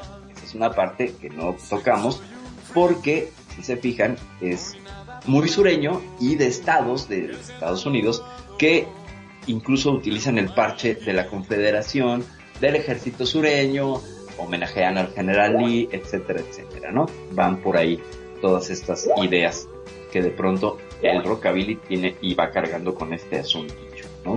Pero sí, es un, es un tema muy interesante, es una cultura muy interesante, por supuesto, y tiene una estética fabulosa que se disparó a niveles estratosféricos con una página en Internet, de los inicios del Internet, que se llamaba Suicide Girls y que presentaba a modelos pino, o sea, estas modelos que emulaban a las mujeres que pintaban en los morros de los aviones en la Segunda Guerra Mundial, otra vez volvemos a la Segunda Guerra Mundial, y que eran íconos de belleza, estos íconos que venían incluso de los afiches que en los 30 los norteamericanos pegaban, pues, más picosos, eh, en sus en sus neveras o en sus eh, en sus garage y de ahí es que tiene toda esta cosa que también tiene que ver con el sonido garage, que también tiene que ver con este, con este movimiento. No sé, Kenya, tú cómo lo ves desde ahí.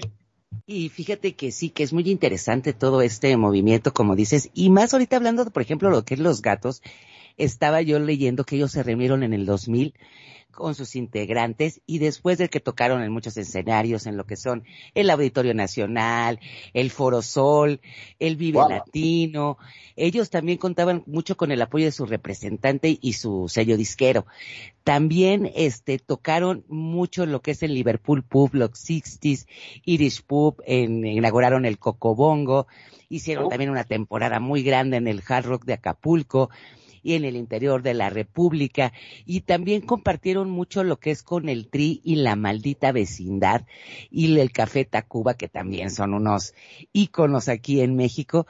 Y es un grupo que realmente este tiene un estilo, a mí me encanta este, independientemente de que Renegado me haya mandado, este, me haya, me haya dedicado esa canción, a mí me encanta. Entonces, yo no sé, Magnum, si tú habías escuchado lo que es este, esta canción o algún grupo de tipo rockabilly ahí en Argentina.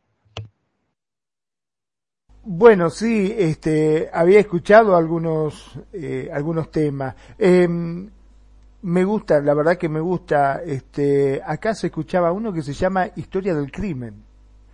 No sé si lo llegaron a escuchar. ¿Sí? No, el gusto. Este, es más, ahora le voy a pasar eh, algún tema como para que, a ver si lo puede llegar a bajar este renegado. Y, ¿Y si lo pones tú, y si lo pones tú, ¿qué te parece? Cuéntanos.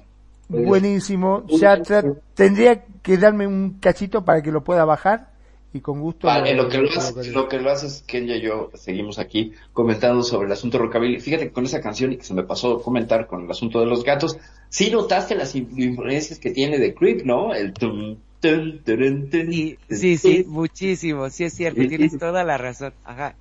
Sí. Y no es plagio, como dices, yo creo que pues, de ahí se inspiraron, ¿no? Claro, es correcto. Se inspiraron, como muchas canciones se inspiran en otras y toman pedacitos y van haciendo, pero esta de los gatos es una maravilla porque como que tropicaliza la idea del inadaptado que, que propone Radiohead con Creep y que es rock alternativo completamente, pero en la de Creep hay un sentimiento de depresión, de desvalorización que viene arrastrando pues muchas ideas de la generación grunge, ¿no? Con Nirvana, que soy alguien que no sirve, que no vale para nada, etcétera. Pero aquí le dan la vuelta a los gatos y hay un final feliz, porque gracias al amor el hombre se redime y en Creep, pues bueno, solamente... O la mujer, ¿no? Porque también hablamos de que eh, la música no tiene género, ¿estás de acuerdo? Yo estoy hablando por el micro de Kenjo. Dale, dale, muy bien, dale, porque tuviste ahí, hay un asuntillo, este, yo creo que los gatos eh, dijeron, ah, el renegado ven, vámonos de fiesta y nos lo robaron un momento, pero ya está de vuelta renegado. Muchas, y oye, y otras similitudes así, Perfi, este, de grupos así que conozcan, así como estos, por ejemplo, de Creed y estos de los, de los gatos, que nos pudieras decir, más o menos, de lo que es. Es que en, en la historia del rock and roll y de todos los versionados, los coversionados, vas tomando pedazos y de pronto dices, es que esto se parece muchísimo a, ¿no? Me remite a, y tú lo escuchas y de pronto dices, oye, se parecen, pero bárbaro, ya lo vimos con The Verb y de, y la canción esta que se llamaba, ay, no sé qué, Melody, la que los Ah, demandaron. ajá, por- sí, sí, sí, sí, sí. Así es, sí. y que los Rolling Stones debían haber sido demandados por otra banda y por otra banda hasta los 20 que este el, el estribillo del tin tin tin tin, tin, tin, tin, tin, Ajá. de- del violín pues ya lo habían hecho otras bandas entonces aquí con los gatos y con Creep hay una similitud y hay otras canciones que ahorita se me escapan a la mente pero si me das un momentito te encuentro Sí, sí, sí. algunas, algunas rolas que sí son como trascendentes, no tanto del rock and roll, pero sí de la música en general. Ahora, regresándonos al rock and roll, Ajá. con los coversionados, lo, el problema a la hora de traducir con la métrica de las canciones, gente, es que si decían Viva Bulula, estamos escuchando que hay seis o siete sílabas. Y eso traducirlo al español es Viva Cholula, ¿no? Viva Cholula, sí. Así es. entonces, Aquí en México conocemos esa canción como Viva Cholula, She's My Baby, ¿no? O sea, Viva Sí. Cholula, que es una ciudad de- del estado de Puebla, pero si se pega perfectamente, ¿no? Es como hacer el chiste de la pantera rosa y cómo se dice la pantera rosa en maya, ¿no? ¿Sí saben cómo se dice pantera rosa? No, dinos. Tulum, tulum, tulum, tulum. Ay, perfidia. Bueno. Bueno, si quieren ya tengo disponible el tema como para escucharlo. Pues oímos el tema. Dale. Vamos entonces.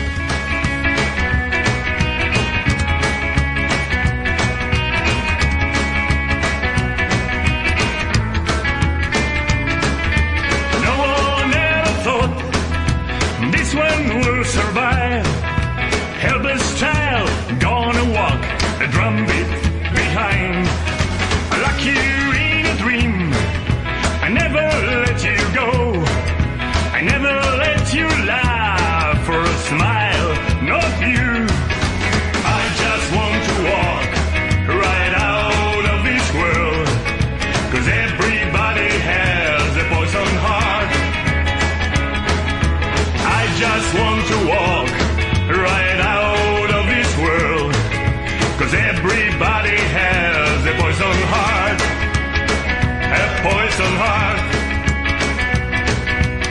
Making friends with the homeless ton of men.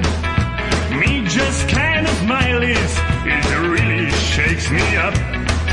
There's danger on every corner, but I'm okay. Walking down the street, trying to forget yesterday. I just want to walk right out of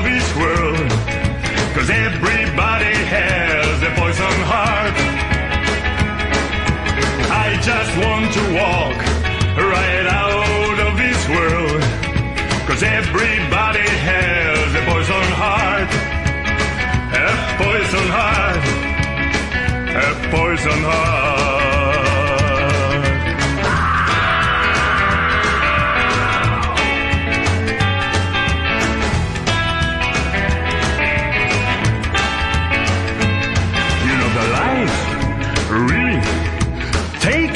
Its toll.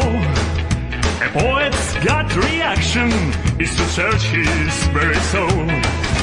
So much damn confusion before my eyes. Nothing seems to face me, and this one still survives. I just want to walk right out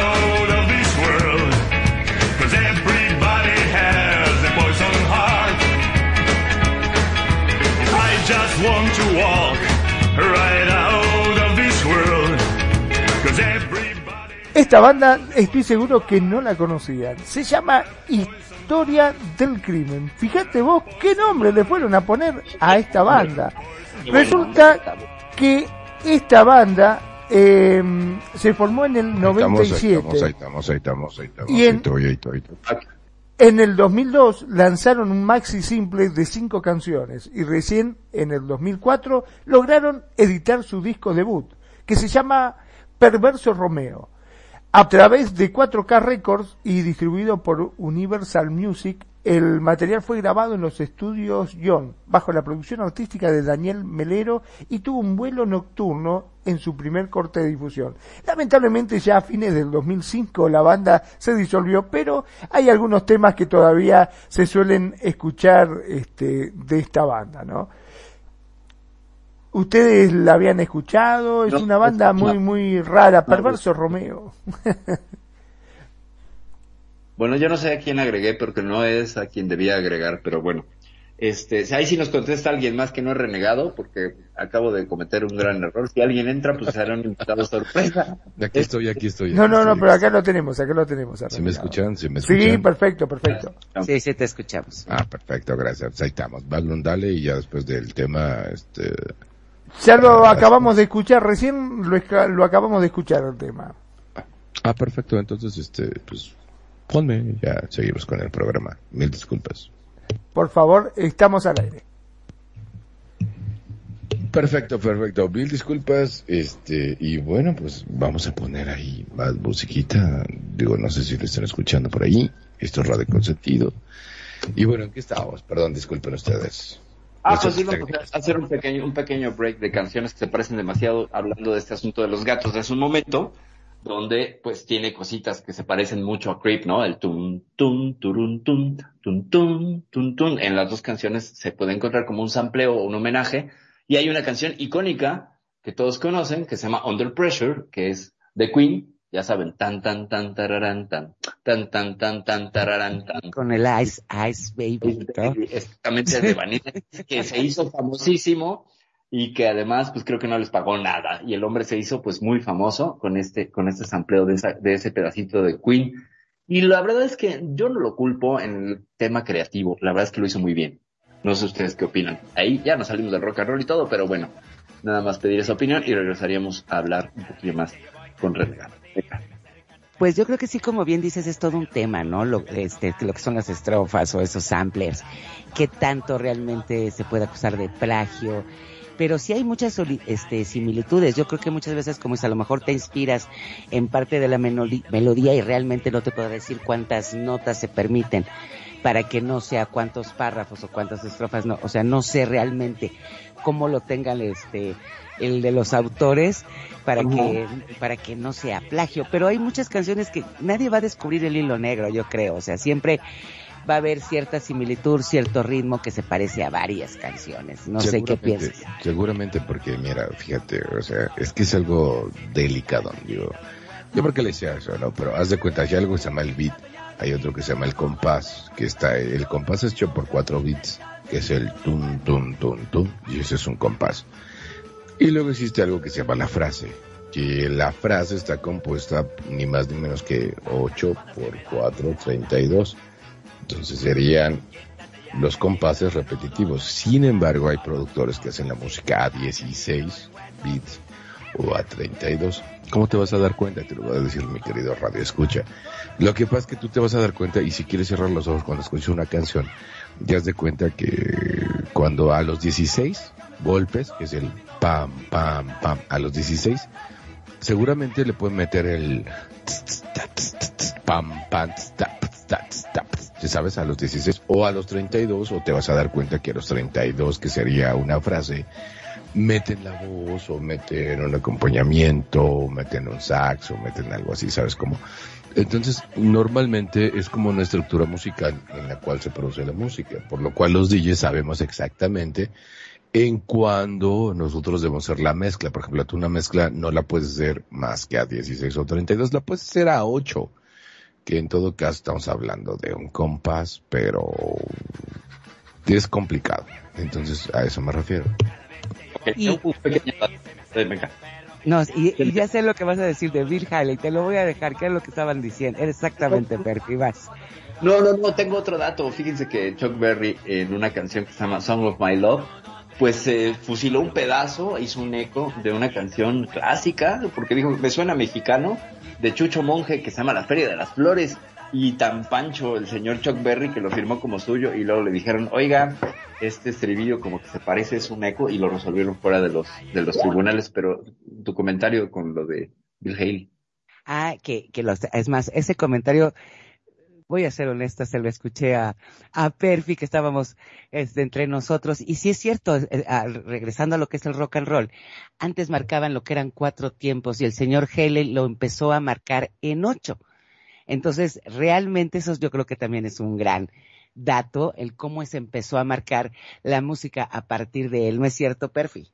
Es correcto, es correcto. ¿Cómo, cómo? Es que, a ver, tenemos que entender que los fenómenos culturales se inspiran o se, se apoyan y no es, no es una cuestión lineal, sino que la, el desarrollo de un género, de una corriente, etcétera, requiere de, de, de inspiración y requiere de referentes. Entonces, en la música a veces es imposible no escapar de esos referentes. Si tú escuchas, por ejemplo, el rock más eh, épico, de pronto te suena a Beethoven, de pronto te suena como a Mozart, de pronto te suena como a Vivaldi, porque de alguna manera yo siempre lo he dicho que Vivaldi y todos estos eran los heavy metaleros de su época, porque si tú escuchas el rock pesado y la música clásica se parecen mucho en su instrumentación, sobre todo la de 1812 de Beethoven con esos cañonazos que son maravillosos para despertar a tus vecinos un domingo en la mañana. Ah, Claro, no, permíteme un segundo, pero es que aparte, o sea, ya que abrí el hocico de esto de DJ, de, eh, eso se llama eh, la música cuatro cuartos, pero hay una que eso se llama este, a tercios, o sea, por ejemplo, el vals no se puede mezclar, incluso hay música electrónica que no se puede mezclar a cuatro cuartos, es a tercios. Es decir, por ejemplo, tú vas a ver un, un vals y es un, dos, tres, un, dos, tres, un, dos, tres, y eso se llaman tercetos, ¿sabes? O sea, pero ¿quién en el mundo real ahorita va a mezclar vals? Nadie, eso era para entonces, pero sin embargo la música está estructurada en ese tipo de compases, ¿sabes? Se llaman tercetos, no cuartetos. Entonces es muy diferente porque tú velo, por ejemplo, eh, de hecho el himno nacional mexicano eh, está hecho a tercios, que sería un, dos, tres, un, dos, tres, y vas a entrar y vas a ver, si analizas el himno nacional mexicano, empieza un, dos, tres, México, un, dos, tres, al grito, o sea, y, y es muy diferente, digo, hay música que actualmente también está a tercios, pero normalmente no es la que más suena, o sea, normalmente estamos a cuatro cuartos, y es lo que nosotros manejamos, que sería eh, la, la cruz, la cruz musical, ¿sabes? Es uno, dos, tres, cuatro, un, dos, tres, cuatro, un, dos, tres, cuatro, y así es como se maneja la música actualmente. Sin embargo, sí hay música que se maneja a tercios, pero es rara y es muy O el, diferente. o sea, ya hay el tango, el tango es un 2x4. Sí, el tango tiene otro tiempo, ciertamente. Sí, sí, sí. El tango tiene otro tiempo. Sí, sí, sí. Eso es correcto. que es Pero el fíjate, que manejaba, el- perdón, ¿no? Pero el tango es ese ritmo que manejaba Carlos Gardel, que era argentino. No, es uruguayo. Es uruguayo. Te Ah, fue el- Carlito vieja. Gardel es uruguayo. Y se me Ay, impresiona más terminará siendo mexicano, ¿viste? Y, y nadie entendió la referencia a los Montevideos hasta ahorita. Sigo tratando de explicar el chiste, lo cual quiere decir que es muy malo, porque cuando explicas un chiste, pues ya nadie lo entiende. Pero los Montevideos es por la capital de Uruguay. Yo quería molestar a Magnum, pero no lo entendió, así que me voy a ir a llevar a mi casa. Yo sí entendí los de Montevideo, pero yo ya no quiero hacer más nada, decir nada contra, contra Magnum. Bueno, Gracias, ¿y qué les parece si nos vamos con otra canción y vamos con algo? Esta es, este, Julisa. Julisa, tú la conoces, mi amor, dime, por favor. Yo le voy a decir una cosa, yo creo que Julisa, bueno, aparte que tiene, pues más que nada, como cantante, pues yo creo que no marcó mucho la señora Julisa, pero pues una No gran hables de su productora. hermano, no hables de su hermano. No, no, no, es una gran productora y yo creo que es bueno sacar lo que es la mujer también en esa época, lo que era el rock and roll, estaba ella, estaba Angélica María y varias artistas, pero yo creo que vamos con Julisa, que es una canción que yo estoy segura que todos ustedes se van a acordar de Quiero ser la consentida de mi profesor y vamos con esta canción de Julisa. Y si analizas esta canción, sí está medio enferma, pero bueno, ahí va. Vamos con Julisa y esto sea, quiero ser la favorita de mi profesor. Y ustedes analicen la letra, ustedes me dicen. Es un radio consentido.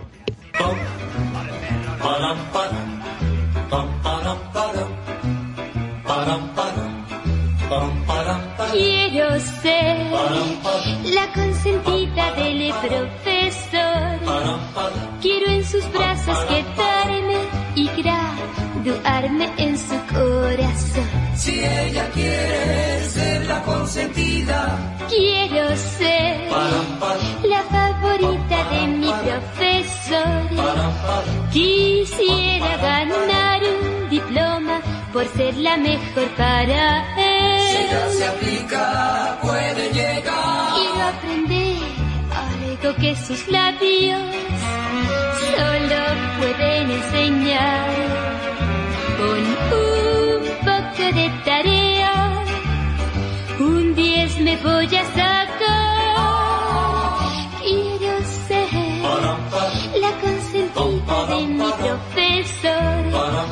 Quiero sentirme mimada de mirada envidiada por todo el salón.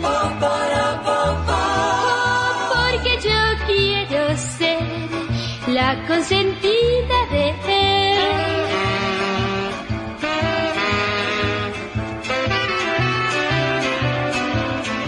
No quiere ser la consentida del profesor. Quiere sentirse mimada, mirada, envidiada por todo el salón. Quiero aprender algo que sus labios enseñar. Con un poco de tarea, un 10 me voy a sacar.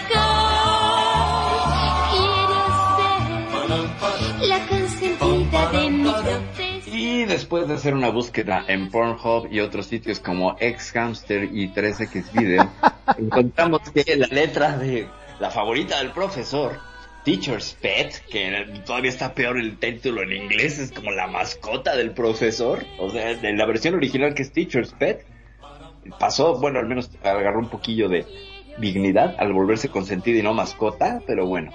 Y la letra dice así, paren oreja, gente, y por favor, todo el cochambre en sus mentes. Quiero ser la consentida del profesor. Quiero en sus brazos quedarme y guardarme en su corazón. Coro, sí, ella quiere ser la consentida. Quiero ser la favorita de mi profesor. Quisiera ganar un diploma por ser la mejor para él. Y yo me pregunto, ¿la mejor en qué? Por si no estudia, ¿por qué quiere andar ahí de guzga, de lamebotas de lambiscona y en lugar de ponerse a estudiar? Le pesaron más los libros porque luego dice más adelante, quiero aprender algo que sus labios solo pueden enseñar. Con un poco de tarea, un 10 me voy a sacar. O sea, que, que le querían dar chupando la trompa al profesor, no sé ustedes qué opinan. Yo creo que sí, como bien dices, o sea, si esta canción realmente la analizamos, y es lo que hablábamos entre nosotros, que se, era, o sea, como que era una letra muy normal, pero si realmente la, la escuchas, como bien dices, estaba pésimamente, era medio burra Julisa y tendría que andarse ligando al profesor para pasar, por eso estamos hablando de quien le escribió. Pero en ese momento, yo no sé, este, Magnum, si también te habías puesto a pensar en este tipo de letras y hay varias de esta época del rock and roll. O la que pregunta se sería. Magnum, ¿alguna vez pre- pensaste en echarte a tu profesora para sacar buenas calificaciones? Bueno, depende, yo te voy a ser sincero, este, depende. Había una vieja que tenía 850 mil años, este, que no, no, no, directamente prefería llevármela. Por eso estudiaste, dice Magno, por eso estudiaba. Claro, yo estudiaba como loco, no, no, no, era, no era fea, era fiera, era que Dios santo. No, no, no, por favor, no, no. Prefería estudiar, yo prefería estudiar en ese aspecto. Excepto la practicante, que la practicante, wow, cada vez que me acuerdo de, los- de la practicante, eh, empiezo a sudar, mira, con eso te digo todo. Dios mío. Hasta los perros le está echando, digo. Sí, bueno, es que siempre le echaba a los perros, pero no me daba ni bola, porque era muy niño para eso. Ah, mira, estás como renegado hace rato que decía que él soñaba de chiquito en que cuando fuera grande y entonces escuchaba esta canción de rock and roll, ¿no? Y, y entonces se evocaba con la de Anoche no dormí. Y yo digo que ahí estaría bien que llegara un rockstar a decirle a Renegado, un rockstar de la música argentina que le dijera, ni, ni, ni, ni, ni, ¿qué vas a hacer cuando seas grande? Exacto. Yo, yo en realidad me estaba imaginando a Dua Lipa. O sea, la verdad, disculpa que te, que te quite, pero no, yo en, perso- en lo personal estaba pensando más en un tipo Dua Lipa, ¿sabes? No, o sea, ¿qué, qué, qué pasó? Ah, pero a tu edad Dua Lipa no era, sus papás todavía no eran. Exacto, Claro, así No, que pero no tampoco estaba pensando en eso, o sea, tampoco estaba pensando en eso, pero si haber sabido, sería, oh, no, pero, pero, pues no, para no. Sí, Panda, eh, seguramente era de Osito Panda. Sí, sí, sí. No se le vestía de plateado. Ajá, no, y aparte voy a decir una cosa, hasta que estaba yo analizando lo que son las mujeres de, del rock, del rock and roll, solamente estaban, bueno, aquí en México, lo que era Angélica María y Julisa, que Angélica María, ella sí tuvo más auge, tuvo más canciones. También estaba Y Kenny yo los no- eléctricos. y Kenny, yo no, Kenny no, pero estaba. Kenny, Kenny los eléctricos, Oh, sí, Kenny estaba de- en ese momento, pero era como del hoyo funky, ¿sabes? Que estaba Ajá. ahí en... pero es mucho después, ¿no? Rocotitlán y ese tipo Pero de eso es cosas. mucho después, Kenny y los eléctricos es mucho, es mucho después. Perfi nos puede hablar perfectamente de Rocotitlán. ¿Tú te acuerdas de Rocotitlán, no, Perfi? Eso que me acuerdo de Rocotitlán, por supuesto, tuve la oportunidad de visitar Rocotitlán en su mero auge, en sus meros tiempos por allá, cuando me tocó ver a Alejandro Markovich y una banda que nadie conocía que se llamaba Los Caifanes. Y se presentaron y pues bueno, obviamente pues arrasaban, pero todavía no eran famosos. Me tocó ver. De hecho, la, la corista de Kenny los eléctricos era Alejandra Guzmán, que acabamos de poner una canción de su papá. Claro. Tops.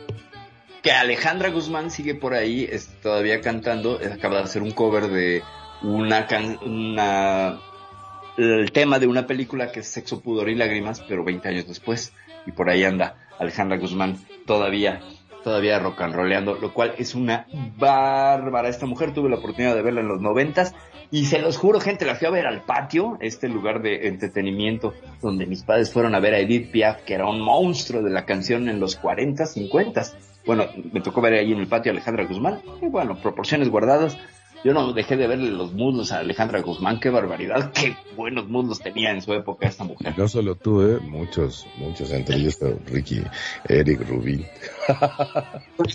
Y luego cantaba la de Hey, güera, porque traía una bronca con, con esta Paulina Rubio, ¿no? Por un hombre. Y la otra le cantaba Este hombre es mío. Exacto.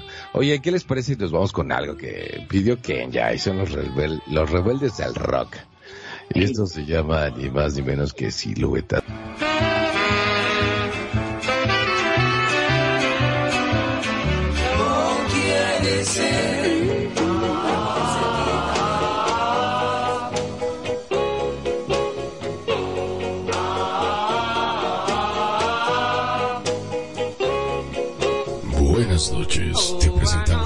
Fui por ti. Radio Consentido. Te acompaña, te escucha Y te Lo que me iba a suceder. Tras de tu ventana dos siluetas distinguí en la oscuridad. Con otro te encontré. Siluetas. Dos siluetas vi. Siluetas, siluetas, siluetas, siluetas. Tu silueta vi. Tiernamente se acercó. De tal forma te abrazó. Comprendí que ya tu amor había perdido, yo no pude evitar las lágrimas y lloré. Siluetas, siluetas, siluetas, siluetas. Dos siluetas vi. Siluetas, siluetas, siluetas, siluetas. Vi que te abrazó, enojado yo toqué. O la puerta tiraré. La pareja se apartó y vi que no eras tú, el tipo gritó que viene a molestar.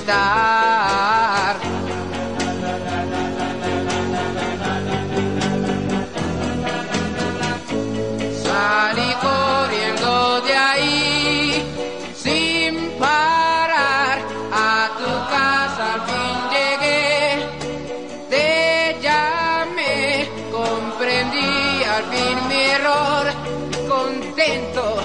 abracé, qué confusión. El Anoche fui por ti sin pensar lo que me iba a suceder al llegar tras de tu ventana. Dos siluetas distinguí en la oscuridad. Con otro te encontré, malditas siluetas, siluetas, dos siluetas. Vi qué estarían haciendo las siluetas. Qué, men- qué imaginación de este hombre. Tiernamente se acerca, te besó de tal forma, te abrazó que temblé. Comprendí que ya tu amor había perdido yo. No puedo evitar las lágrimas y lloré. Siluetas, siluetas, siluetas. Vi que te besó, siluetas, siluetas. Vi que te abrazó. Enojado, yo toqué.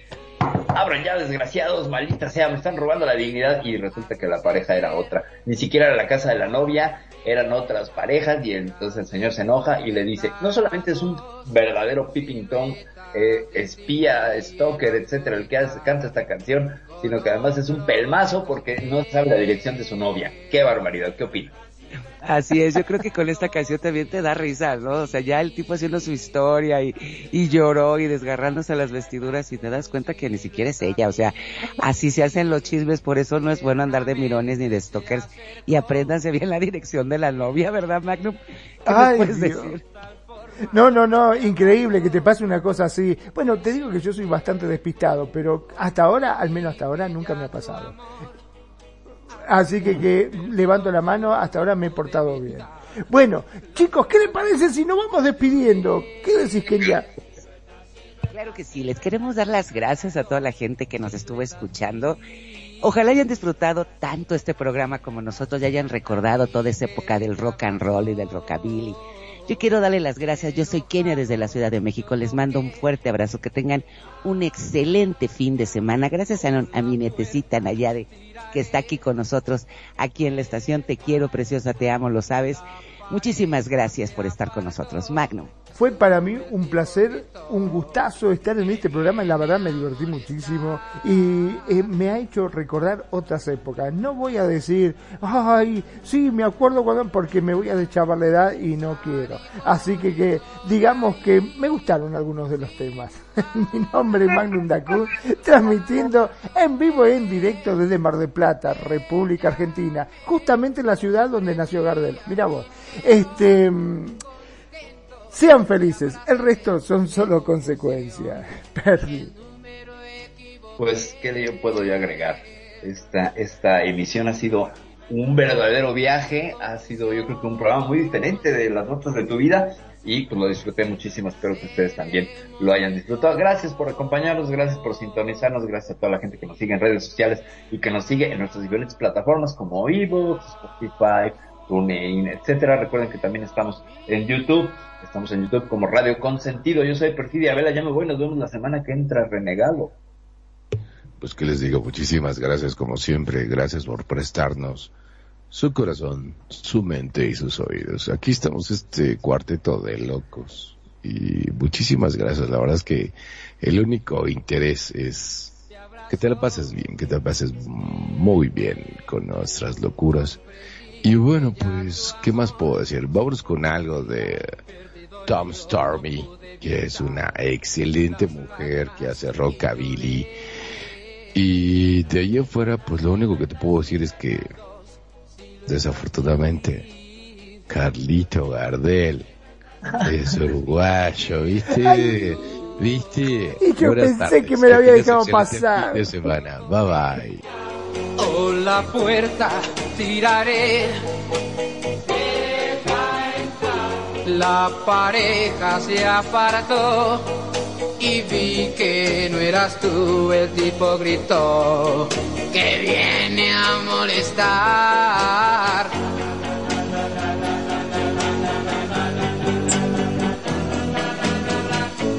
Salí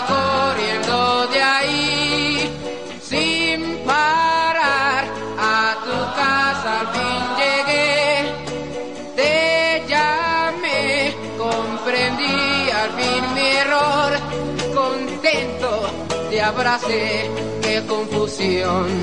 El número equivoqué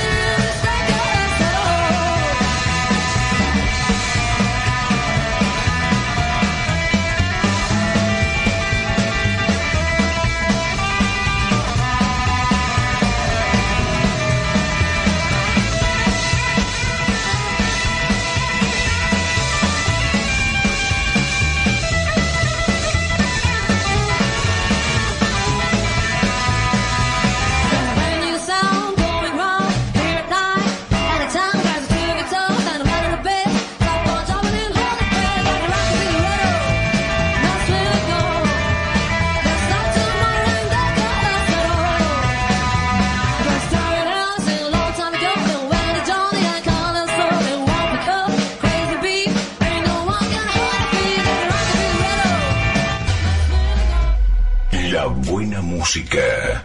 Solo la puedes escuchar por aquí. Radio Consentido, consintiendo tus oídos.